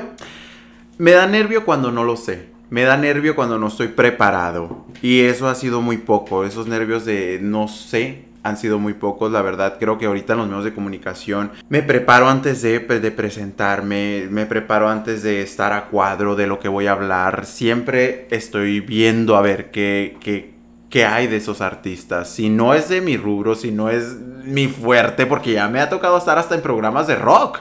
O sea, cubriendo a locutoras que al día siguiente me dicen, ¿sabes qué? Mañana cubres a esta persona y es un programa de rock. O sea, es otro reto que dices, oye, pues, ¿qué onda el Edgar Ontiveros ahora en rock? O sea, ¿cómo? Si me explico de un día popero al día siguiente eh, rockero. Y han sido retos que te pones y que me pongo, yo los veo así de esa forma. Y cuando termina el programa digo yo, qué cabrón eres, lo pudiste hacer. O sea, ahí te das cuenta de lo que puedes y la capacidad que tienes. Entonces, yo creo que los retos te los va poniendo la vida yo creo que esos retos que te pone la vida es muy bonito cumplirlos. Y, y es de débiles no hacerlos. Si tú te sientes como yo me siento ahorita en este momento, me siento tan contento, me siento tan, como tú lo decías, tan empoderado. Ahorita casi agarro el micrófono. sí, cada vez el micrófono. Casi, me acerco más al micrófono, me siento en cabina aquí. pero la verdad me siento así, me siento bien conmigo. Y digo, Edgar, qué cabrón lo hiciste. O sea, a pesar de que no sabes nada de rock, a lo mejor y en ese momento no sabía. Pero cuando me lo dijeron, al día siguiente ya estás al aire con un, programa de rock, oye, pues te tienes que preparar. Yo sé, si tú eres comunicólogo, estás en el proceso de, eh, de que vas a hacerlo, es muy bonito prepararte los nervios yo creo que siempre van a estar cuando estás en los medios de comunicación, pero yo lo, ahorita lo, lo, catapixeo por un sentir bonito, una adrenalina que ya querer estar. eres la primera persona con la que comparto esto, porque yo siempre dije eso, o sea, eh, los nervios yo también los canalizo como esa adrenalina, y siempre he dicho eso, cuando sientes ese cosquilleo de, de que vas a, hacer algo, estás a punto de hacer algo que súper te emociona, esa adrenalina que tú sientes, o esos nervios, canalízalos como adrenalina porque es ese empuje que, te va a dar para soltar esa chispa mágica que tú tienes para conectar con la gente. Cuando yo deje de sentir eso, te lo juro que no sé qué voy a hacer, porque me ha tocado, yo competí en debate y cuando dejé de sentir esa chispa dije, ¿para qué? Ya, ¿para qué Aquí se acabó, este, eh, no mi carrera como polemista, pero... Mm, ya no está ese brillo que yo tenía, ya cumplí mis objetivos en este proyecto, entonces a lo que sigue. Eh, ahora, ¿cómo es de día ser Mariana en eh, programa grupero y de noche conducir un evento drag? Porque fuiste conductor este, de, del, del Pride, del Pride 2021. previo a que fuera el evento eh, masivo, hubo eventos este, antes de la marcha de eliminatorias en un concurso drag. Y de repente cuando yo llego a este evento, que fue donde nos eh, encontramos Sí. ya en persona, ya nos habíamos visto en antros y así, pero fue cuando ya conectamos. Y de repente me dicen, fíjate que uno de los co-conductores este, es Edgar Ontiveros. Yo no sabía, de, digo, he, he seguido más o menos tu carrera, pero yo no sabía eh, qué tan abierto eras en temática LGBT. Entonces dije yo, Ingaso, o sea, no le irá a afectar en, en- en- los medios de comunicación porque él, él- él vive de esto, él se dedica a esto. O sea, ahora venir a conducir un, un evento drag, pues ya marca, ¿sabes? Como o sea, ya, ya, te, ya te encasilla a lo mejor en algo. ¿Llegaste a dudar de conducirlo o, o cuál fue tu sentir y cómo te sentiste previo a- y post a hacerlo? Fíjate que cuando me ofrecieron esta conducción me sentí eh, muy halagado. Me sentí, no sé, o sea, no pensé, no pensé en los medios de comunicación, pensé en la comunidad. Qué bonito. Fue algo que jamás pensé sentir, porque en ese momento me importó más lo que yo soy que a lo que hay en el exterior. En ese momento dije yo, acepto sin pensarlo, ok, aunque yo la verdad, y se los dije en uno de esas preliminares, era mi primera vez conduciendo un evento eh, drag. Que la verdad, a lo mejor y no estoy tan familiarizado como otras personas. Y tú sabes que a lo mejor, y, y- y se los dije en ese momento, a lo mejor yo no estoy tan.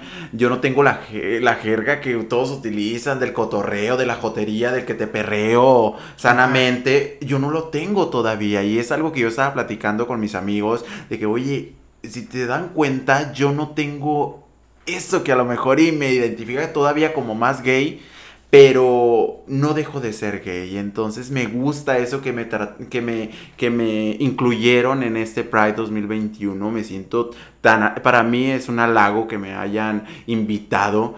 Y, y la verdad, al principio sí temía, pero no temía de la sociedad, eh, eh, del exterior. Temía más que nada eh, por no saber, como te decía yo. Temía eso, el no saber ese, cómo encajar en la sociedad homosexual, cómo tratar de jotear sin perder mi línea, pero ahí fue donde dije, ok, pues sé tú mismo. Y, y así fue, o sea, sí me impresioné cuando me lo dijeron porque me puse miles de incógnitas, me- ah, se los juro chicos, ¿eh? hasta me puse a ver programas gays, o sea, te lo juro.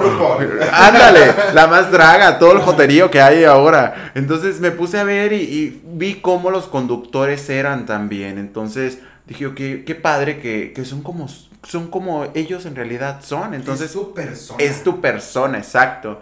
Y eso es lo que hice en estos eventos. Fui yo. O sea, realmente sin llevar una línea, sin llevar un control de que me estén diciendo, o sea, nada, o sea, realmente fui yo, me sentí muy contento. Después de eso, la verdad, como te digo, muchos de la comunidad me siguieron en redes sociales, me hablan en redes sociales y eso para mí es un halago me siento bien y me siento orgulloso toda, o sea, me, me, voy a sentir siempre orgulloso de lo que soy. O sea, me siento bien conmigo mismo y eso es bonito cuando terminas un evento que dices tú, oye, qué cabrón, me encantó. O sea, cuando llegué a la casa le digo, me encantó estar ahí. Que después nos fuimos de antro. Diga, ajá. Uy, hubieran visto. Hubieran visto cómo andaba. Ay, qué bonito fue salir de esa noche de antro. Oigan, bueno, y fíjate, eh, está muy buena la plática y muy bueno el chisme. Ahora, estamos en toda esta magia, en, en, todo este proceso de empoderamiento y ya ser tú, llegar a conducir un evento drag y desde día un evento chero, Mariana Silvana en conjunto. Sí. Este, te pones los vestuarios de la... Oye, eh, ahora ya Edgar Ontiveros empoderado, cumpliendo sus sueños. Uh -huh. eh, ese chiquillo de 18 años que llega a Hermosillo con esta hambre de, de, querer ser y ser ahora quien quería ser. Uh -huh. eh, ¿Cómo regresas a tu pueblo? Fíjense, es algo muy bonito que les voy a contar. Para mí todo es bonito, ya se dieron cuenta, pero la verdad así lo veo porque hoy en día que llego al pueblo, la gente me abraza, la gente espera que yo llegue. Es algo padrísimo que hasta mis papás me lo dicen. Oye, la gente está esperando que llegues. La gente te ve como un super artista que logró salir del pueblo. Y algo que siempre he llevado y es algo que no he perdido es ser esa persona sencilla. Es esa persona, eh, la verdad, se los, se los digo, me considero una persona muy humilde ¿Por qué? Porque vengo de familia humilde. Nosotros no somos de gente, nosotros no somos de dinero. Nosotros no somos de que teníamos tanta elegancia como la de Francia, pero me siento muy bien con lo que he construido y cómo me recibe ahorita la gente cuando llego al pueblo. Ahorita cuando llego hacen fiesta, mi papá me hace fiesta, todos llegan a la casa a saludarme, a tomarse la foto, me ven como algo que, oye, el Edgar anda en la tele, anda en la radio, algo que a lo mejor y muchos querían y no lo pudieron lograr. Por eso les digo, el que quiere puede, a lo mejor te va a costar llegar a eso. Pero la verdad, el trayecto te va a ayudar a, ser fuerte. Y eso me ha ayudado mucho. Y ahorita hoy en día llego al pueblo, la neta, y me siento, la verdad, como yo quería sentirme desde el principio. Aceptado y aceptarme. Eso es muy bonito. Me siento yo cuando llego a mi pueblo. Me siento sin necesidad de fingir otro personaje. Sin necesidad de, de decir algo que en realidad no lo soy. Entonces, llego a mi pueblo tal y como me ven en la calle, en televisión, en las redes. Llego siendo yo, así solamente. Y si me pregunta la gente qué onda eres Joto, pues sí lo soy, soy gay, soy homosexual, soy J como tú quieras llamarlo en tu, en tu vocabulario, pero yo soy de la comunidad y, y, me siento bien. Y hoy en día, como te digo, la gente me apapacha cuando llego al pueblo. Es algo impresionante que digo yo, en la torre. Eso es lo que yo en realidad quería. Y por eso mismo que me siento bien conmigo y me siento bien con la gente que me ha apoyado. A lo mejor y hubo gente que no creía en mí. Pero hoy en día, la verdad, hasta ya pone las manos en el fuego. Entonces eso es padrísimo. Gente que a lo mejor y en el momento me cortaba las alas de decir, no, esa carrera no va, no te va a prosperar. Hoy en día la gente me dice, wow, lo lograste, cabrón vatos que ah, en su momento eran los super galanes del pueblo que me gustaban. Ay, brindis por eso, eh, sí, claro. Que obviamente me gustaban. No, muy bien. Que me encantaban. Hoy en día ya son unos señores panzones, como tú quieras llamarlos, pero en ese momento me encantaban.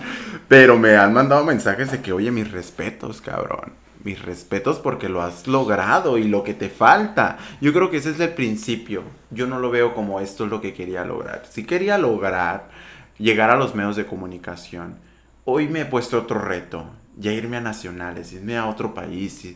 Ya el hambre es distinta. Ahora quiero seguir. Es parte del crecimiento, exactamente. Pero a lo que voy a tu pregunta es de que hoy en día llego a mi pueblo y me siento como yo quería sentirme desde que me salí de ahí me siento aceptado por mí mismo y aceptado por la gente. Que la gente me quiere, me apapacha y en la torre llegó el Edgar, vamos a hacer fiesta. Y hoy en día llego a cualquier lugar y a lo mejor y... Tú sabes que a lo mejor y no puedes caerle bien a todo mundo y eso se acepta. Yo acepto a la gente si no le caigo bien. Qué bueno. Es parte de ti, son gustos, lo que tú quieras. Pero eh, la verdad, yo cuando llego a mi pueblo, a mi rancho, a mi, a donde quieras, como quieras llamarlo, me siento bien porque la gente me apapacha. La gente ve ese esfuerzo que hice y que se dan cuenta que no fue nada fácil. Entonces es un proceso que he llevado ya ahorita, ya tengo aquí en Hermosillo casi, ya voy para 10 años. Wow. Entonces construir todo eso en 10 años y me ha costado bastante. Eh, ya, o sea, digo yo, ya llego a mi pueblo, llego como yo quería llegar siempre o sea, con es que me ya, recibir esos apapachos, recibir esas felicitaciones de gente, o sea, es muy bonito, la verdad. Existe todavía, eh, porque nos comentaste en parte de tu historia, en parte de tu proceso, eh, en ese momento en el que tú sales de, de, de, este ejido en el que tú saliste en Palme, ¿hay quien todavía por la calle te grita, ahí va el pinche Joto? No. ¿Qué pasó con esas voces? ¿Qué pasó con esas voces? Ahora esas voces se quieren tomar foto conmigo. ¡Wow! Y es impresionante, porque yo recuerdo, o sea, yo hace poco fui al pueblo y, y, lo viví, o sea, gente que me gritaba o me señalaba, ahora me pedía una foto, ahora quería hacer un video conmigo. ¿Y cómo es tu actitud para con esas personas? Amable. La actitud que ellos no tuvieron conmigo cuando yo los saludaba. Yo la verdad no, no me considero una persona mala ni una persona de rencores, ni una persona de egos. No me considero así y no es bueno ser así. Yo la verdad no me considero una persona que pueda hacer más que otra persona. No. ahora que me piden eh, que me pasó eso, fíjate que regresé al pueblo, claro, con todo gusto los abracé, qué gusto me da de verlos a pesar de que ellos sabían la historia. Sí. Y me da gusto verlos. ¿Por qué? Porque son mi pueblo y los, los aprecio, a pesar de que no me trataron bien al principio, pero yo no vivo de rencores y eso es muy bonito. Eso es padre, eso es, es sano, es saludable. Vivir sin rencores, vivir sin, ay, es que este, esta persona no me aceptaba antes. No, pues si en ese momento no me aceptaba, pues no me aceptaba y es válido. Ya es parte de ti como lo quieras ver. Si tú lo quieres ver de una forma negativa, sí va a ser negativo. Pero no, es bonito transformarlo a positivo. Y así lo veo yo. Cuando esas personas me pidieron la foto, me quedé impresionado. Que pensé que me iban a gritar, te lo juro. que hasta decía, paso no paso por esta calle. Digo, aquí siempre me gritan, eh, ahí va el Joto. Una, una vez que me apedrearon. ¿Qué? Sí, una vez me, me tiraron piedras. Sí, se los ¿Cómo cuento. fue? Pues fue en una fiesta, la verdad.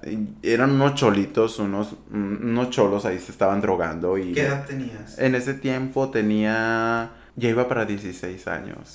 Y tenía 16 años. Y yo iba saliendo de una fiesta y estaban los cholitos ahí en la esquina, pues estaban drogándose y me empezaron a apedrear. O sea, y en una sí me pegó en la pierna, o sea, una piedra así me golpeó en la pierna. Entonces, eh, la verdad me dio mucho miedo porque eran cinco personas, cinco hombres. Y dije yo, estos me van a agarrar y me van a golpear. Estos me van a, me van a hacer algo. Ya después uno me tiró el rollo, ya al tiempo.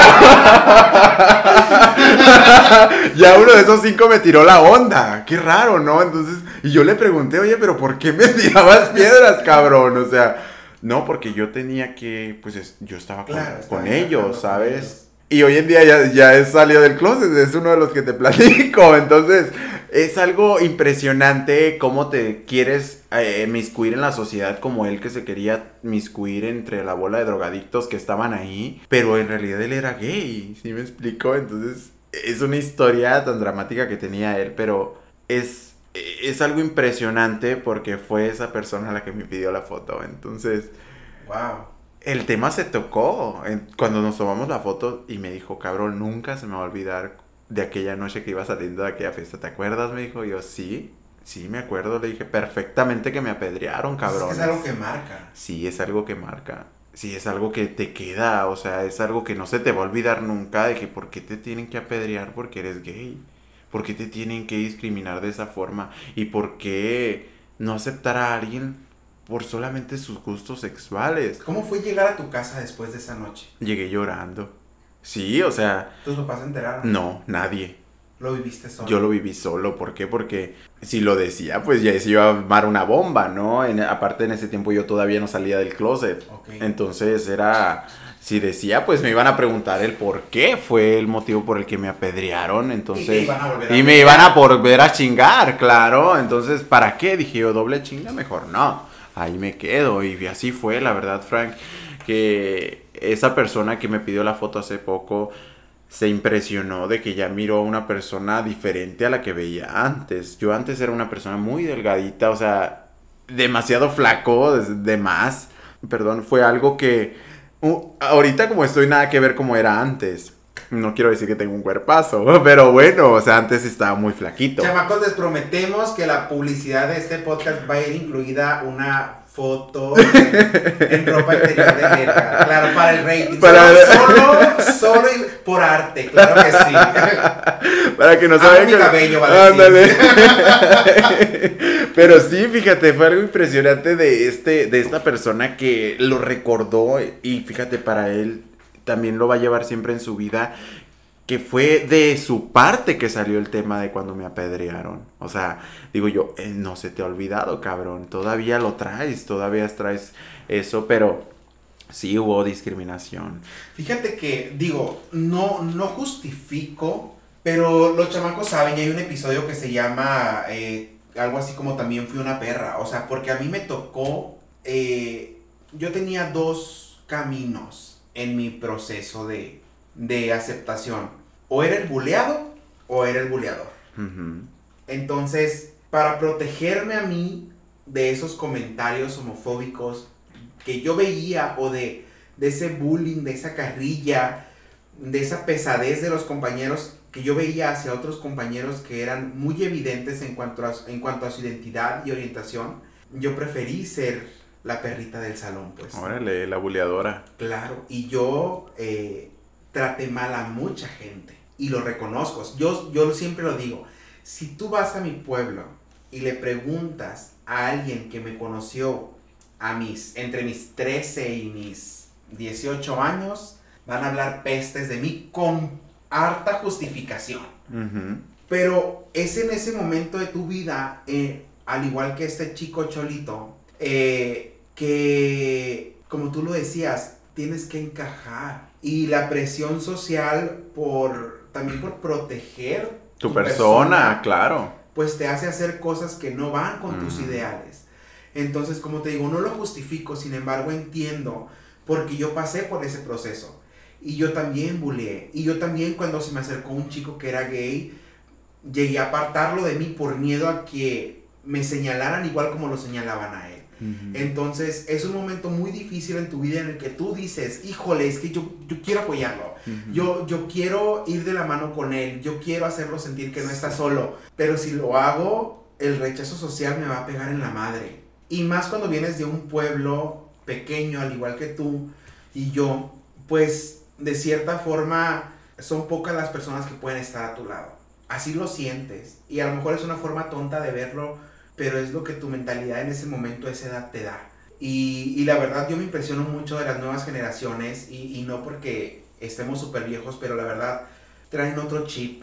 O sea, son personas más abiertas, son personas, pero también es un camino que ellos están caminando un poquito más sencillo porque de cierta forma el legado que traen personas que incluso están por mucho más arriba que nosotros en cuanto a edad, han ido dejando y hemos seguido trabajando para precisamente eso, que llegue este punto en el que todo mundo pueda ser libre sin necesidad de etiquetas, sin necesidad de pasar por esos procesos de aceptación de salida del closet tan difíciles que nosotros nos hemos enfrentado. Qué, qué fuerte el escuchar esto de, de el niño que me apedreó, me tiró el rollo y, y, precisamente que te dieras la oportunidad de tocar este tema con él y que él se diera también la oportunidad de abrirse un poco contigo y de cierta forma pues aceptar su error. Así es. Y, y también decir, lo hice por, por esto. Por encajar con ellos. Exacto.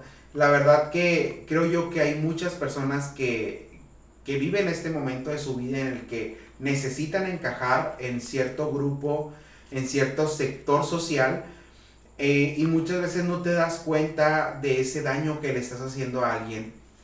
Como tú lo mencionas, llegas a tu casa llorando, no te puedes refugiar en absolutamente nadie, porque sabes que la chinga que te espera si le cuentas a tus papás, sabes el rechazo que te puede generar si se lo cuentas a lo mejor a tus amigos, puede ser mayor y, y de ser un acontecimiento que ya te marcó y que fue negativo y que fue doloroso para ti, el contarle a alguien más lo puede engrandecer lo, lo, lo puede mayorizar y, y, va a ser un golpe emocional todavía más fuerte porque no tienes ese apoyo en tu persona que quieres tener y que lo tienes que pasar solo. o sea, es. es. algo de verdad eh, que mucha gente no entiende el poder de tus palabras, lo que tú dices, lo que puede impactar en ese niño, en esa niña, que apenas está desarrollando, que apenas está reconociendo en ese adolescente, en esa adolescente que apenas está descubriendo su esencia de persona, que está queriendo encajar en el mundo,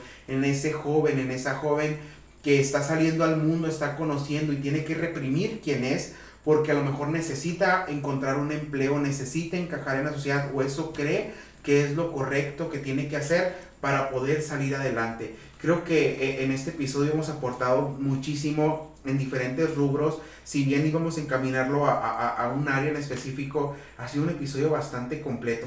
Pero continuando con, con ello, ha sido una persona que ha trabajado mucho en, en, pues vaya, en su físico, en su persona, en, en su área profesional, en su carrera como comunicólogo, como líder de opinión, como alguien que está frente a una cámara, frente a un micrófono, día con día, llevando un mensaje, llevando una energía a la sociedad. Ha habido gente que está al pendiente de tu carrera, que está siguiendo tus pasos y al igual que este chulito que te tiró el rollo en algún momento, después de haber bulleado a tu persona, porque pues a lo mejor le gustabas, pero pues su grupito de amigos ya era su grupito de amigos y para él era importante encajar con ellos. Ya después se convirtió en mi jale. ¡Ay! ¡Qué fuerte! Fuerte. Quería rating, ahí está. Salud. ¡Ay, chamacos, qué fuerte! Vamos a hacer dos episodios. parte uno y parte dos. No, pero sí, sí se convirtió en mi jale después de ahí. Esta estaba guapo. Sí, es que sí estaba muy guapo. ¿Lo recomiendas para los chamacos? No es cierto. No, ya, no lo recomiendo ahori- ahorita como está, no, la verdad no. Ok, pues precisamente para allá va la pregunta. Eh, después de haberte empoderado en tu persona, llegar al éxito que estás teniendo ahorita, esa palabra rimbombante que muchos utilizamos, has llegado a ser un gay cotizado. Respiro profundamente. Trago así, claro. No, pero sí. Afortunadamente sí me he sentido un gay cotizado, gracias a Dios. Y- Pero tú, a ver, tú como persona, ¿te, te has dado el lujo de decir... mm, A ver, tú sí, tú no. Ajá. Sí, fíjate, sí, hasta ahorita yo he sabido con quién y con quién no. ¿Por qué? Porque yo sé lo que merezco, yo sé lo que soy y yo cuál es mi gusto. Obviamente no me voy a ir a meter con cualquier persona, ni mucho menos voy a estar en cualquier lugar que no quiera estar. Claro, está. Yo creo que así deberíamos de pensar todos, de saber con quién nos vamos a miscuir y con quién no. Estoy en un punto ahorita en el que yo sé qué es lo que quiero y qué es lo que no quiero. O sea, si no quiero estar con una persona, no lo voy a estar, ni mucho menos por solamente satisfacción sexual. Pero no, o sea, por más guapo o por más cuerpazo o por más como lo que tú quieras, no voy a estar con una persona que no quiero estar, que no me nace estarlo, que no da ese clic en mi vida, porque ahorita estoy en ese proceso en el que yo estoy acaparando todo lo positivo de la gente, todo lo positivo de la gente que quiera estar conmigo. Yo no voy a estar con alguien que no quiere, a lo mejor y nomás quiere, eh, como decimos nosotros en la comunidad, a lo mejor y lo, se va a escuchar muy acá, pero que nomás quiere coger. Ay, tú date. Ah. Sí, aquí está. Es un espacio seguro. nadie nos está viendo. No, pero sí, o sea, el, punto aquí es de que sí me he sentido una persona cotizada, sí, sí me siento, perdón, una persona cotizada y así deberíamos de ser todos. Has subido tu ego porque, a ver, eh, el, claro que el empoderarte, a venir de ese proceso de aceptación y de repente, pues, a- atravesar un proceso en el que los ánimos bajan, eh, a lo mejor depresión, a lo mejor baja autoestima, como le quieran llamar o como le haya pasado a cada quien. Y de repente tener este boom, este salto, porque yo, yo de repente te vi con mil seguidores y de repente con miles de seguidores, o sea, estuviste subiendo muchísimo en redes sociales.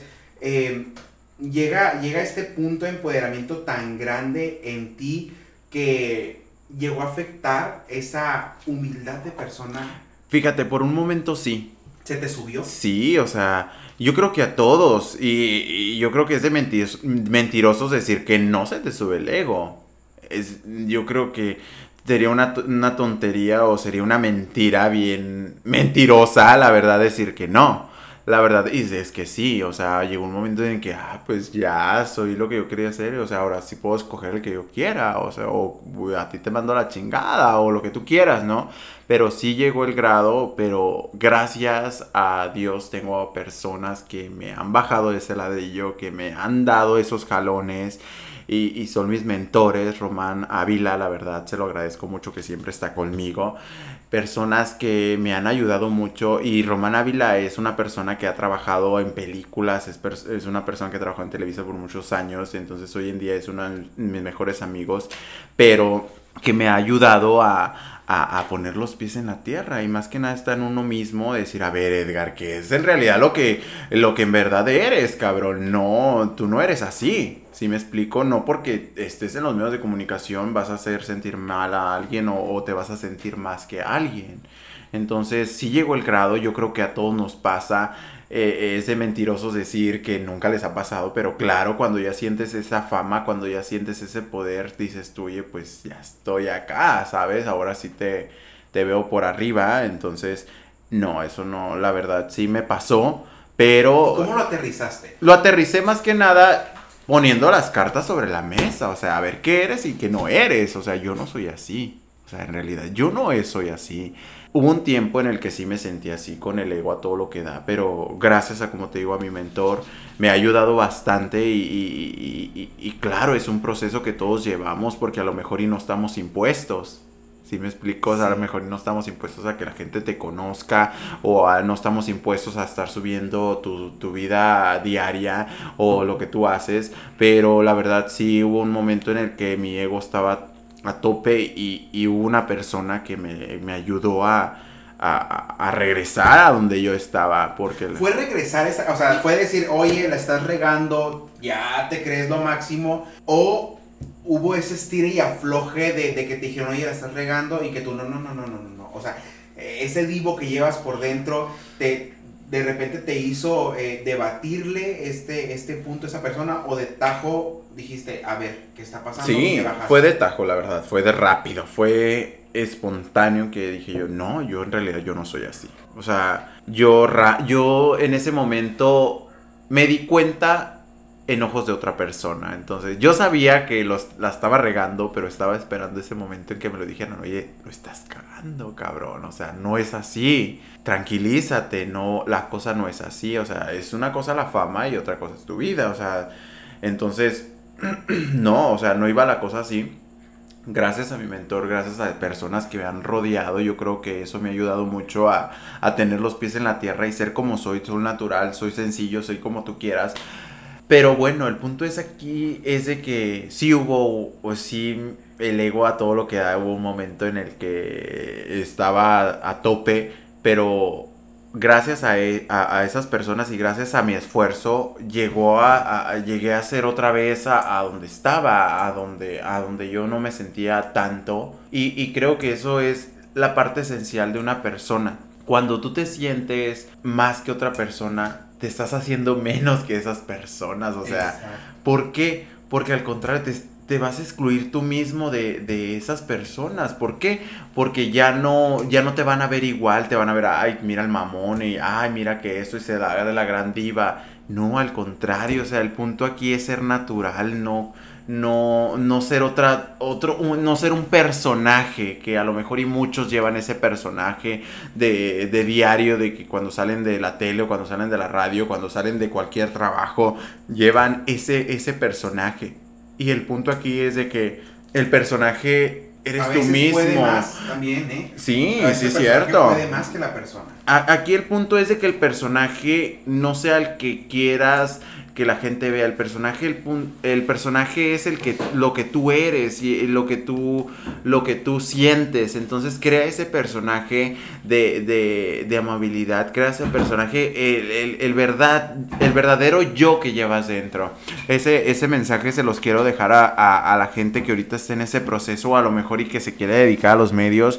Aquí el punto es ser tú mismo. Aquí el punto es sentirte bien contigo mismo. Y aparte, algo, algo que tocabas ahorita, Fran, que el sentirte empoderado, el sentirte superior a lo mejor. Y yo en este punto de mi vida, a pesar de que ya llevo tiempo trabajando en los medios, no me siento más que otras personas. Y eso se ha dado cuenta mucha gente que a lo mejor y me veía como el mamón de la universidad, el, de que, ah, ya trabajas en los medios, ya no, no puedo encajar contigo. Y eso, la verdad, yo creo que eh, muchas personas se han quedado con la boca abierta y me lo han dicho, Edgar, la verdad de, yo te imaginaba diferente, yo pensé que eras distinto, yo pensé que eras muy mamón, yo pensé que te querías y la realidad es que no.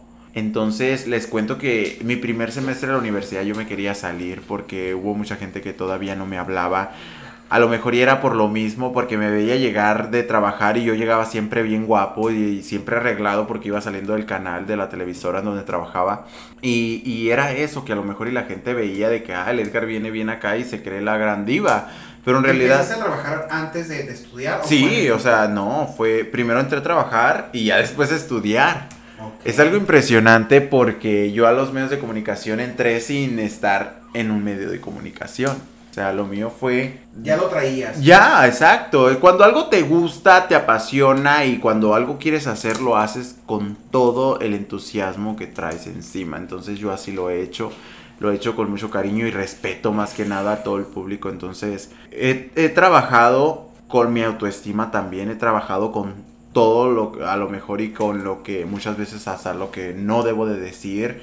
Entonces, me, me considero una persona que ahorita estoy en mi, mi punto de sensibilidad estable, ya no me considero una persona de alto ego, que porque tengo esto, pero no. La verdad me considero una persona común y corriente porque así somos todos. Ojalá que les sirva mucho este podcast, chicos. Ojalá que se queden con nosotros todavía, siguiendo brindando eh, con nosotros. Y la verdad es, es, es padrísimo cuando te sientes y cuando llegas a ese clímax que ya te sientes tú mismo que ya te sientes tú como pez en el agua, que ya te sientes como en realidad eres y sin egos, porque cuando una persona vive con egos no vive feliz, siempre vive pensando en qué hacer para poderle ganar al otro. Entonces yo no vivo así. Al contrario, si alguien gana de mis amigos, qué bueno, hay que festejarlo. De, las, de mis conocidos o hasta de los desconocidos. Cuando tú eh, festejas un triunfo que no es tuyo, ahí empiezas a ser humano. Ahí empiezas a querer, ahí empiezas a, apreciar lo que la gente está haciendo, ahí empiezas a no ser egoísta. Oye, y por ejemplo aquí en los medios, este, te ha tocado compartir con, con diferentes personas, este, ¿has luchado con egos de otros miembros de la población LGBT? O sea, que, que, a lo mejor, ya sea que estén igualmente posicionados o que a lo mejor ellos ya tengan más tiempo, ¿Cómo es este rollo? ¿Realmente haces amistad o siempre es luchar este, contra viento y María porque el ego o, el creerse diva de repente puede un poquito más que el compañerismo? Sí, fíjate, sí me tocó, claro, o sea, sí me tocó sentir ese... Eh, que se sentían empoderadas del sed o de la sección o qué sé yo pero, como te digo, yo siempre he sido yo desde que entré a, los medios de comunicación en cuestiones de humildad. Entonces, cuando yo sentía eso, que me querían hacer menos, era lo que yo sentía en ese momento, de que, ah, pues este va entrando, pues, si me explico, nosotros tenemos más tiempo en el canal, no hay pedo, este lo, es desechable, qué sé yo, así sentía yo. Independientemente si era desechable o no, o si era nomás momentáneo mi, participación ahí, sí sentí eso y eh, era una persona de la es una persona de la comunidad, entonces yo trataba de, encajar más con él, de, no sé, de platicar más, de que me diera más orientación, pero en realidad así no fue. Fue una mujer heterosexual la que me orientó más en, en mi programa, en el programa en donde yo estaba. Entonces es algo impresionante que no nos apoyemos entre nosotros si estamos protestando, si estamos, si estamos marchando, si estamos gritándolo ante la sociedad que queremos libertad, si no nos apoyamos entre nosotros, ¿qué estamos haciendo? ¿Por qué marchas? ¿Por qué juzgas a la persona que es de tu misma comunidad? ¿Por qué lo haces? Y sobre todo, que, también atravesó los mismos obstáculos que a lo mejor en su momento tú también atravesaste. Y, y ahorita, por ejemplo, eh, que, estamos tocando este tema, este, yo hace, ahora en, precisamente en el día que se conmemora eh, el, orgullo, el Pride, eh, fui invitado a, un programa aquí en, Televisa Sonora.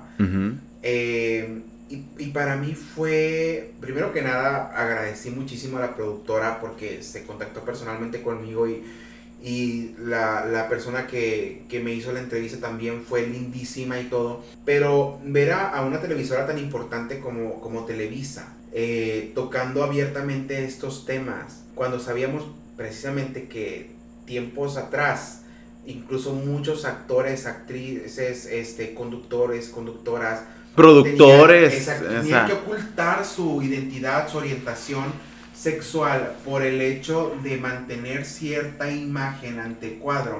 Que ahora le dedicaran este día, este programa, porque fue mi entrevista y luego después viene la entrevista con, otro compañero, con Rodolfo, y luego viene a hablar una psicóloga también de este tema. Eh, y, luego todo el mundo, o sea, banderas, eh, arcoíris por todos lados, o sea, yo dije que qué cool, o sea, qué padre, pero también eh, tú que estás dentro de los medios, eh, ¿crees que realmente sea un apoyo? ¿Crees que realmente ahora estén dándole ese espacio a los miembros de la población LGBT? ¿O crees que, que, que sea mero marketing y moda por el cual se dieron a tocar este tema públicamente? Uy, es una pregunta demasiado fuerte, pero con buena respuesta, la verdad. Que ah, yo sí miré las entrevistas de ustedes, me quedé impresionado porque las conductoras que tienen Televisa hoy en día, la verdad, son muy buenas. Muy lindas. Muy lindas, claro. la, productora, no sé si sea Francesca todavía, pero es un amor de persona. Entonces, aprendí mucho con Francesca y la verdad, creo que esto que hicieron con ustedes fue de corazón. Fue algo que en verdad querían hacer. Hoy en día los medios de comunicación han apapachado muchísimo a la comunidad y, antes no, yo sé que no, no era tan visible en, medios de comunicación, pero siento que hoy en día eh, somos más en los medios de comunicación. Es raro, verás que no sé, pero les voy a decir que eh, si todo el mundo me decía, si entras a, los, a, a, estudiar comunicación te vas a dar cuenta que todo el mundo es gay. Claro. Y es la realidad. Es que, o sea, no, no todos, pero. La mayoría. Pues es que el 90%. eh, casi el 90% de los que estudiamos comunicación es gay. Y el otro 10 es heterosexual entre comillas, porque no se sabe, pero bueno, el punto aquí es de que siento que hoy en día los medios de comunicación han apapachado mucho a, la comunidad LGBT y la verdad eh, siento que nos han dado más visibilidad y eso es muy bonito, eso es muy padre, eso es genial que lo sigamos haciendo porque me considero parte de los medios de comunicación y soy parte de los medios de comunicación. Entonces yo siempre trato de darle visibilidad a mi comunidad desde el día uno en que empecé a trabajar yo en los medios, siempre trato de impulsar lo que, de dónde vengo, de qué es lo que soy, lo que me identifica como a lo mejor y como, como persona. Eh, entonces siento que hoy en día, hoy en día, eh, porque antes no lo hacían, Hoy en día siento que los medios de comunicación nos han apapachado mucho como comunidad LGBT y todas las letras que lo abarcan y las letras que van a existir después. Fíjate que yo me sentí muy cómodo y precisamente, primero que tengo que decirlo, creo que esto no lo Que lo diga. Pero no, es que yo te lo juro que yo pensé que era fake, o sea, yo te lo juro que yo, yo recibí el mensaje de Francesca y me dice, ay, hola, este, me llega como solicitud de mensaje Dice, hola, soy este, Francesca, soy productora de un programa en Televisa, no sé qué, escuché tu podcast, me gustó mucho el lema que tienes, que el, lema de ese podcast eh, cuando inició fue el manual para salir del closet. Entonces, eh, dijo, quiero que hables de ti, de tu podcast. Y yo, ay, lo que mejor me sale es hablar de mí. este, claro que jalo, pero de repente, o sea, de repente fue como que, ah, de Televisa, claro. Y luego fue como que, ay, no, son mentiras. O sea, te lo juro que todavía el día que estaba eh, pidiendo Uber para llegar, para irme a Televisa y mensajeándome con Francesca, yo dije, voy a llegar a Televisa y me van a decir, güey, nadie, eh, porque yo no la conocía a ella. O sea, yo no sabía quién era Francesca. Entonces yo dije, voy a llegar a Televisa y me van a cerrar la puerta porque, porque es mentira, pues, ¿sabes cómo? Yo no sabía que Rodolfo iba a ir también, este, no había checado mensajes, yo, yo me mortifiqué por prepararme, por saber este, qué iba a usar, etc. Y llego y resulta que sí era cierto. Entonces yo lo sentí muy genuino, pero al salir eh, sí hubo esas preguntas como que neta Televisa está tocando estos temas y luego de repente pongo el programa de hoy a nivel nacional y también están tocando estos temas. Entonces sí fue como que, a ver, espérate, o sea, ¿fue genuino o, fue marketing? Porque también existe, o sea, existen marcas que, en el mes Pride pues ponen la banderita fuera de su negocio solamente para, para jalar gente que les compre su marca aprovechándose de este mes, que cosa que no está cool. Sin embargo, qué padre que tú lo menciones, que es cierto, pues hay muchos comunicólogos, hay, hay muchas personas dentro del medio artístico que son miembros de la comunidad LGBT y, que durante mucho tiempo tuvieron que ocultar su identidad y su orientación sexual por miedo a perder ese cuadro, por miedo a perder esa fama o por obligación de decir no lo puedes hacer. Y qué cool que ahora, eh, al igual que tú, públicamente lo estén diciendo. Edgar, llevamos, yo creo que el episodio más largo de, de las dos temporadas de Hablando Franco, porque estamos ya a una hora cuarenta casi, mm. casi de de este episodio, hable y hable aquí. Ya lleva Qué ya la segunda botella de vino, chamaco. Esta está más ligerita, yo creo, pero la otra está bien buena. Oye, con esta, ¿me vas a hacer hablar más o qué Ay, onda? este, parte 2. Sí, corte a parte 2. No, pero ya, ya a punto de, digo, salvo que el chisme siga, pero a modo de, de casi terminar el episodio, Ajá. estábamos hablando hace rato de, de precisamente de tus seguidores, de esta gente que te tira el rollo, de, de este cambio de paradigma de personas que pasan de ser el buleador, el acosador, este, a ser eh, tu jale. Eh, hace poco tocaba el tema con, con un amigo, eh, Brindis, de... Hay personas a las que, las que tienen todo un abanico de posibilidades para elegir. Y estábamos platicando, me dice, hoy me llegó una persona que cero me conocía por redes sociales, porque cero sabía de mi existencia, eh, y por primera vez conocí a alguien a quien yo pude elegir sin conocer la popularidad que pueda llegar a tener en redes. Eh, ¿Para ti ha sido un beneficio o, de cierta forma un conflicto el hecho de siempre tener que elegir y, y siempre cargar con, con ese modus vivendi de, de que seas tan público que todo mundo te busque por ser público y realmente no, no exista esa parte de conocer a alguien por mera casualidad en la vida, como es la de telenovela de, de, de ay, choqué y nos conocimos y conectamos y pasamos. ¿Cómo has afrontado esa, ese abanico de posibilidades? ¿Realmente eh, tú prefieres tener de dónde elegir o quisieras tener esa historia romántica perfecta de conocer a alguien sin tener esta carga de, de, de la fama? Sí, fíjate, es algo muy pesado. Es algo que yo no veía antes. Entonces, yo en lo personal eh, me di cuenta de eso ahora que pues me considero una persona, una figura pública y la verdad, eso sí, o sea, hay mucha gente que a lo mejor y me dice, Edgar, es que a lo mejor, es que a ti te tira todo el mundo el rollo, es que tú tienes miles de, de dónde agarrar, es que a lo mejor y es cierto, mucha gente me tira la onda, mucha gente me manda sus fotos, a lo mejor y mucha gente me da hasta lo que tú quieras. Ha habido gente que me ha ofrecido cosas que ni te imaginas. Como este reloj. Como este reloj, por ejemplo. ¿Cómo te gusta meter Ay, cizaña? Este, El celular que carga. No, pero no, eso me lo he ganado con mis manos, así que eh, ¿Quién no. sabe qué hace con las manos? Soy muy bueno para redactar.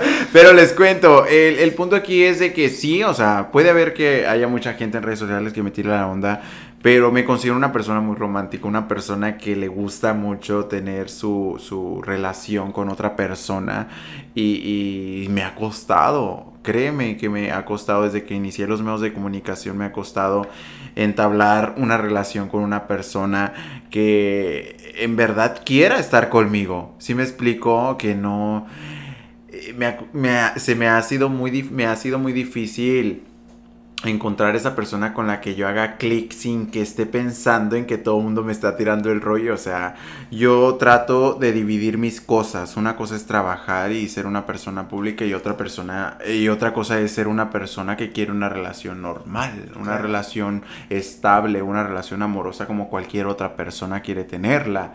Entonces, yo soy ese tipo de personas que quiere tener su relación, pero obviamente eh, le- no, no va a dejar de, de trabajar, no va a dejar de ser público, no va a dejar de, de- de- de- de hacer lo que hace.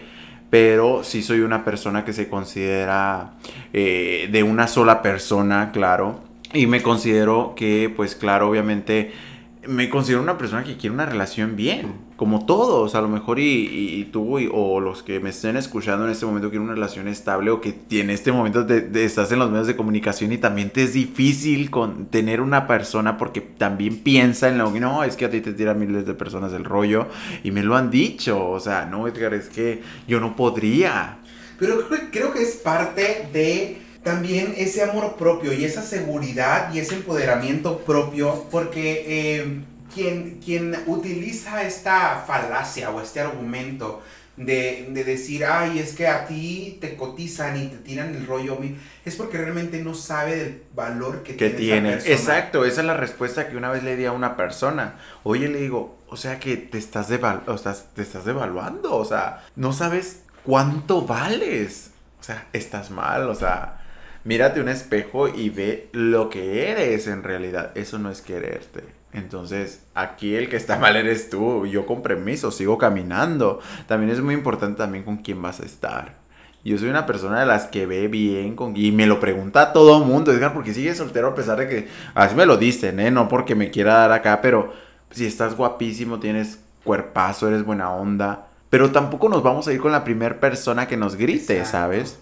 El punto aquí es sentirte bien con esa persona, hacer clic. Eh, cuando haces clic con una persona y, que te acepta tal y como eres y que esa persona a lo mejor y, no toma en cuenta eh, lo que a lo mejor y hazlo, bueno, si hazlo, ay, es que no sé cómo decírtelo porque me tocó una persona que hoy en día se siente, eh, se siente como halagada esa persona, se siente cuando me lo dice Edgar, es que yo te tengo mucho respeto y aparte te admiro muy, muy cabrón, o sea, de lo que has logrado. Y eso es bonito, cuando una persona te admira y te quiere, ahí es, ¿sabes? Y sobre todo que te apoye. Claro, que te apoye. Y todo deja tú, ni se dedica a eso, es, él se dedica a otra cosa, ¿sabes?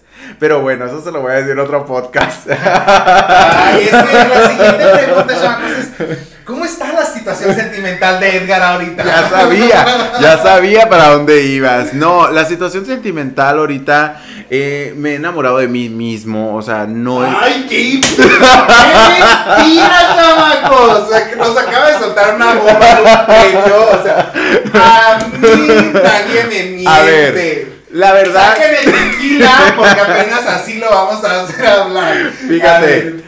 Ahí va. Sí, fíjate, hay una persona que, que pues. Un hombre. Un hombre Claro que está interesado en mí y, la verdad, pues para mí es todo un proceso, o sea, tengo que conocer bien a esa persona, como te digo, me tengo que sentir bien con esa persona en todos los aspectos, no puedo dar un sí ni adelantarme a algo que todavía no estamos preparados, entonces a lo mejor y, y esa persona no está preparada para estar conmigo, viceversa o lo que tú quieras, pero el punto aquí es de que emocionalmente estoy estable, me siento una persona estable emocionalmente, Obviamente tengo ganas de una persona que esté a mi lado. Claro, es bonito tener una relación, pero no es el todo tener una relación. Claro, ahí está. Entonces, sé que mi felicidad no depende de otra persona, depende de mí mismo. Entonces, si llega una persona a hacer clic conmigo, bienvenido. Si no, no hay problema. Entonces, ahorita Edgar Ontiveros está en un punto en el que si llega esa persona adecuada, lo voy a decir en, con todas sus letras, una persona adecuada a mí, bienvenido. Si no, solamente soy honesto y digo no. Entonces, eh, el punto aquí no es ponerte con la primera persona que se te cruce en el camino, el punto aquí es sentirte bien con esa persona. Y no es esa persona, se los juro, que, que, a lo mejor y, te pueda estar alogiando siempre, a lo mejor y te va a decir, oye, estás mal. Y ahí es donde es. O sea, cuando una persona te dice su punto de vista tal y como es, ahí es.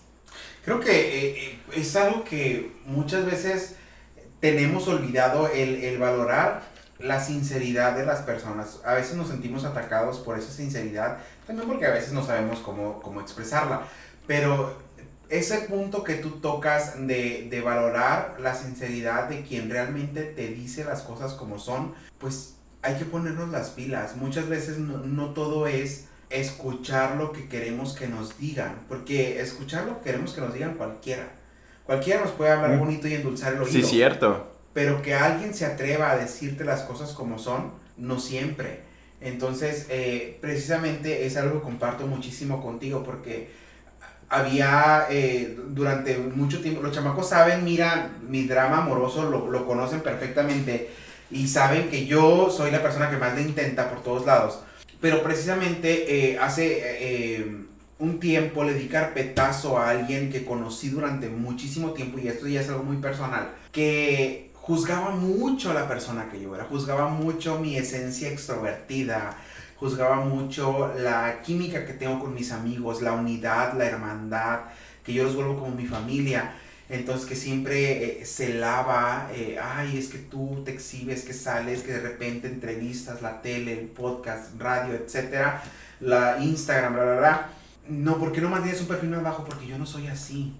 Entonces, eh, cuando le dimos carpetazo a esta persona, fue realmente por eso. Físicamente era alguien atractivo, físicamente era alguien que me prendía, emocionalmente era alguien, obviamente que, que sí quería, pero ya los otros complementos era, era alguien que, pues desgraciadamente tenía sus ideales muy raros, los cuales yo no compartía. Entonces, no todo está en una cara bonita, no todo está en un cuerpo bonito, sino realmente en valorar a esa persona que te motiva, que te apoya, que te aporta, que era lo que mencionábamos. Sí, claro, porque una, ahí te va, Fran, y para todos los que nos estén escuchando, si ahorita estás en ese proceso en el que quieres ser una persona a tu lado, recuerda lo, lo, lo importante aquí y lo bonito para ti es de que esa persona sume a tu vida, no te reste. ¿Por qué? Porque cuando una persona te resta, créeme, no vas a terminar nada bien. Entonces, búscate esa persona que haga clic contigo, porque eso es una relación. Cuando una relación hace clic en la torre, lo demuestras en cualquier aspecto.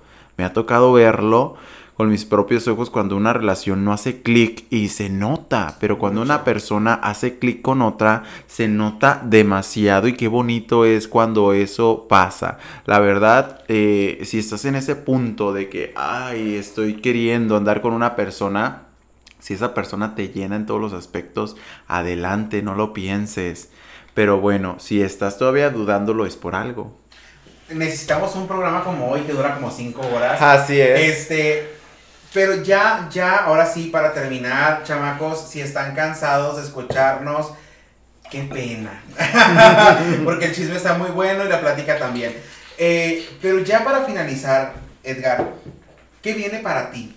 ¿Qué retos te estás poniendo en tu vida? ¿Qué, qué nueva hambre tienes? ¿Qué sueños te faltan por cumplir? Y también, sobre todo, pues, recomiéndale a los chamacos, chamacas, chamacas que nos escuchan, ¿Qué proyectos estás desarrollando actualmente?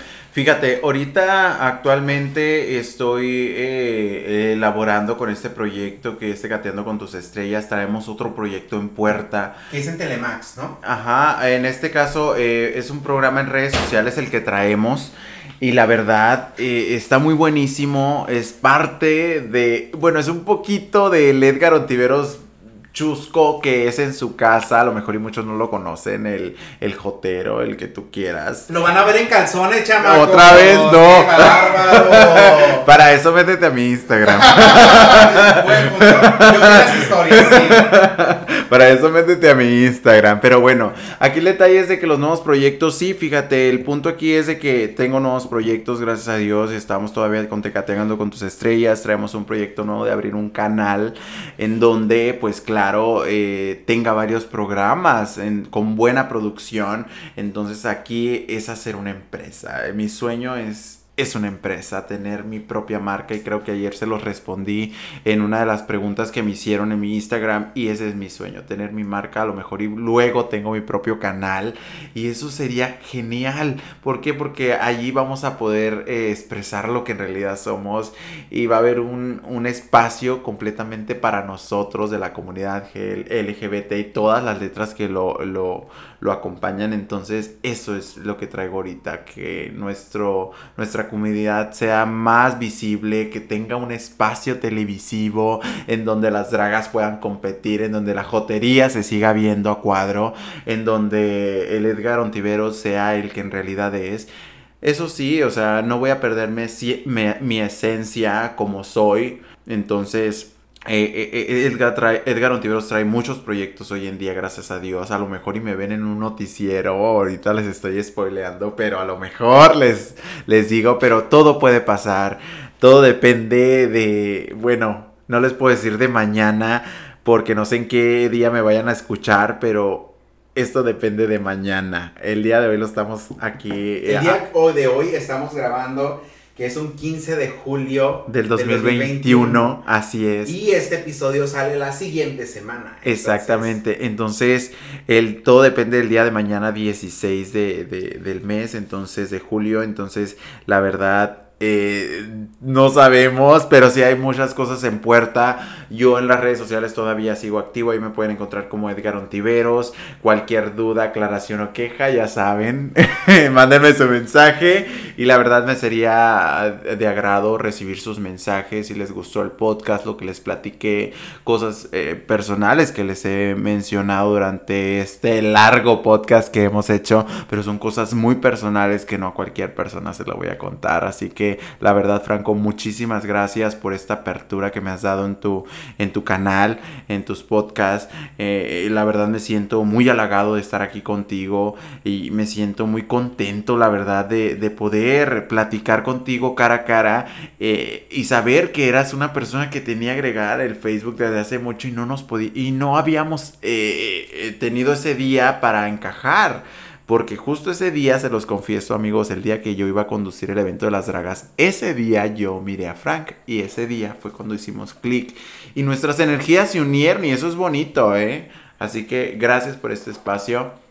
Gracias a todos ustedes por estar al pendiente de este podcast que la verdad lo, lo hago con mucho cariño y, y, todo lo que les he dicho es algo que me ha pasado, es algo verídico, es algo que la verdad me ha marcado desde esa persona que me apedreó en la calle, desde lo que he logrado hasta hoy en día, créeme que es parte de mi vida y no me avergüenza, es algo que no, no voy a decir que en realidad no lo hice, porque sí lo hice, es algo que he pasado y he aprendido, entonces hasta ahorita me siento muy orgulloso de lo que he logrado y pues de todo lo que viene estoy preparado, ¿eh? así que gracias a todos chicos, gracias. Edgar, muchísimas gracias primero que nada por atreverte a abrirte en este espacio. Bienvenido oficialmente a la familia de Hablando Franco y siempre a, las personas que se han unido a este proyecto que para mí personalmente es muy importante. Siempre les digo bienvenidos a esta familia que hemos estado construyendo. Siempre he dicho que esa versión de tu historia alguien la va a compartir, alguien se va a sentir identificado contigo te agradezco enormemente, sobre todo por la confianza, por la apertura, por la historia contada eh, a, lo largo de estas ya dos horas de, de, de, podcast oficialmente. Voy a tener que hacer una serie. Vaya que sí. Me sentí Silvia Pinal. ¿Qué es Silvia Pinal? Si mal no recuerdo, es de por tus tierras. Sí, es de Guaymas. Claro que sí.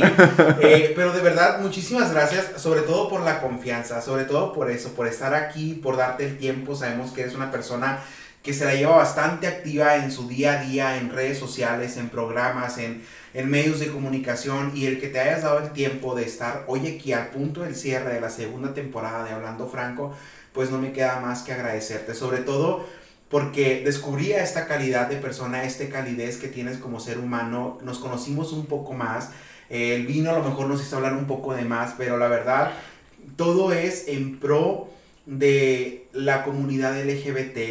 Yo sé que tú que me estás escuchando, te vas a sentir identificado en gran o en pequeña parte de la historia que Edgar nos acaba de contar. Sé que a lo mejor puedes estar atravesando este proceso de aceptación o de salida del closet que te está atormentando y que no sabes cómo salir y que a lo largo de estos episodios puedas encontrar en uno o en varios mensajes esa pequeña luz al final del túnel o mejor dicho ese pequeño arco iris o gran arco iris al final del túnel que necesitas para poder empoderarte. Hoy tenemos aquí a una gran persona, a un gran ser humano, a una persona con una calidez que la verdad quisiera que ojalá puedan sentir lo que yo estoy sintiendo ahorita eh, al momento que estamos grabando esto, porque a lo largo de todo el episodio la piel se me ha erizado muchísimo de conocer a, a la persona que hoy tenemos.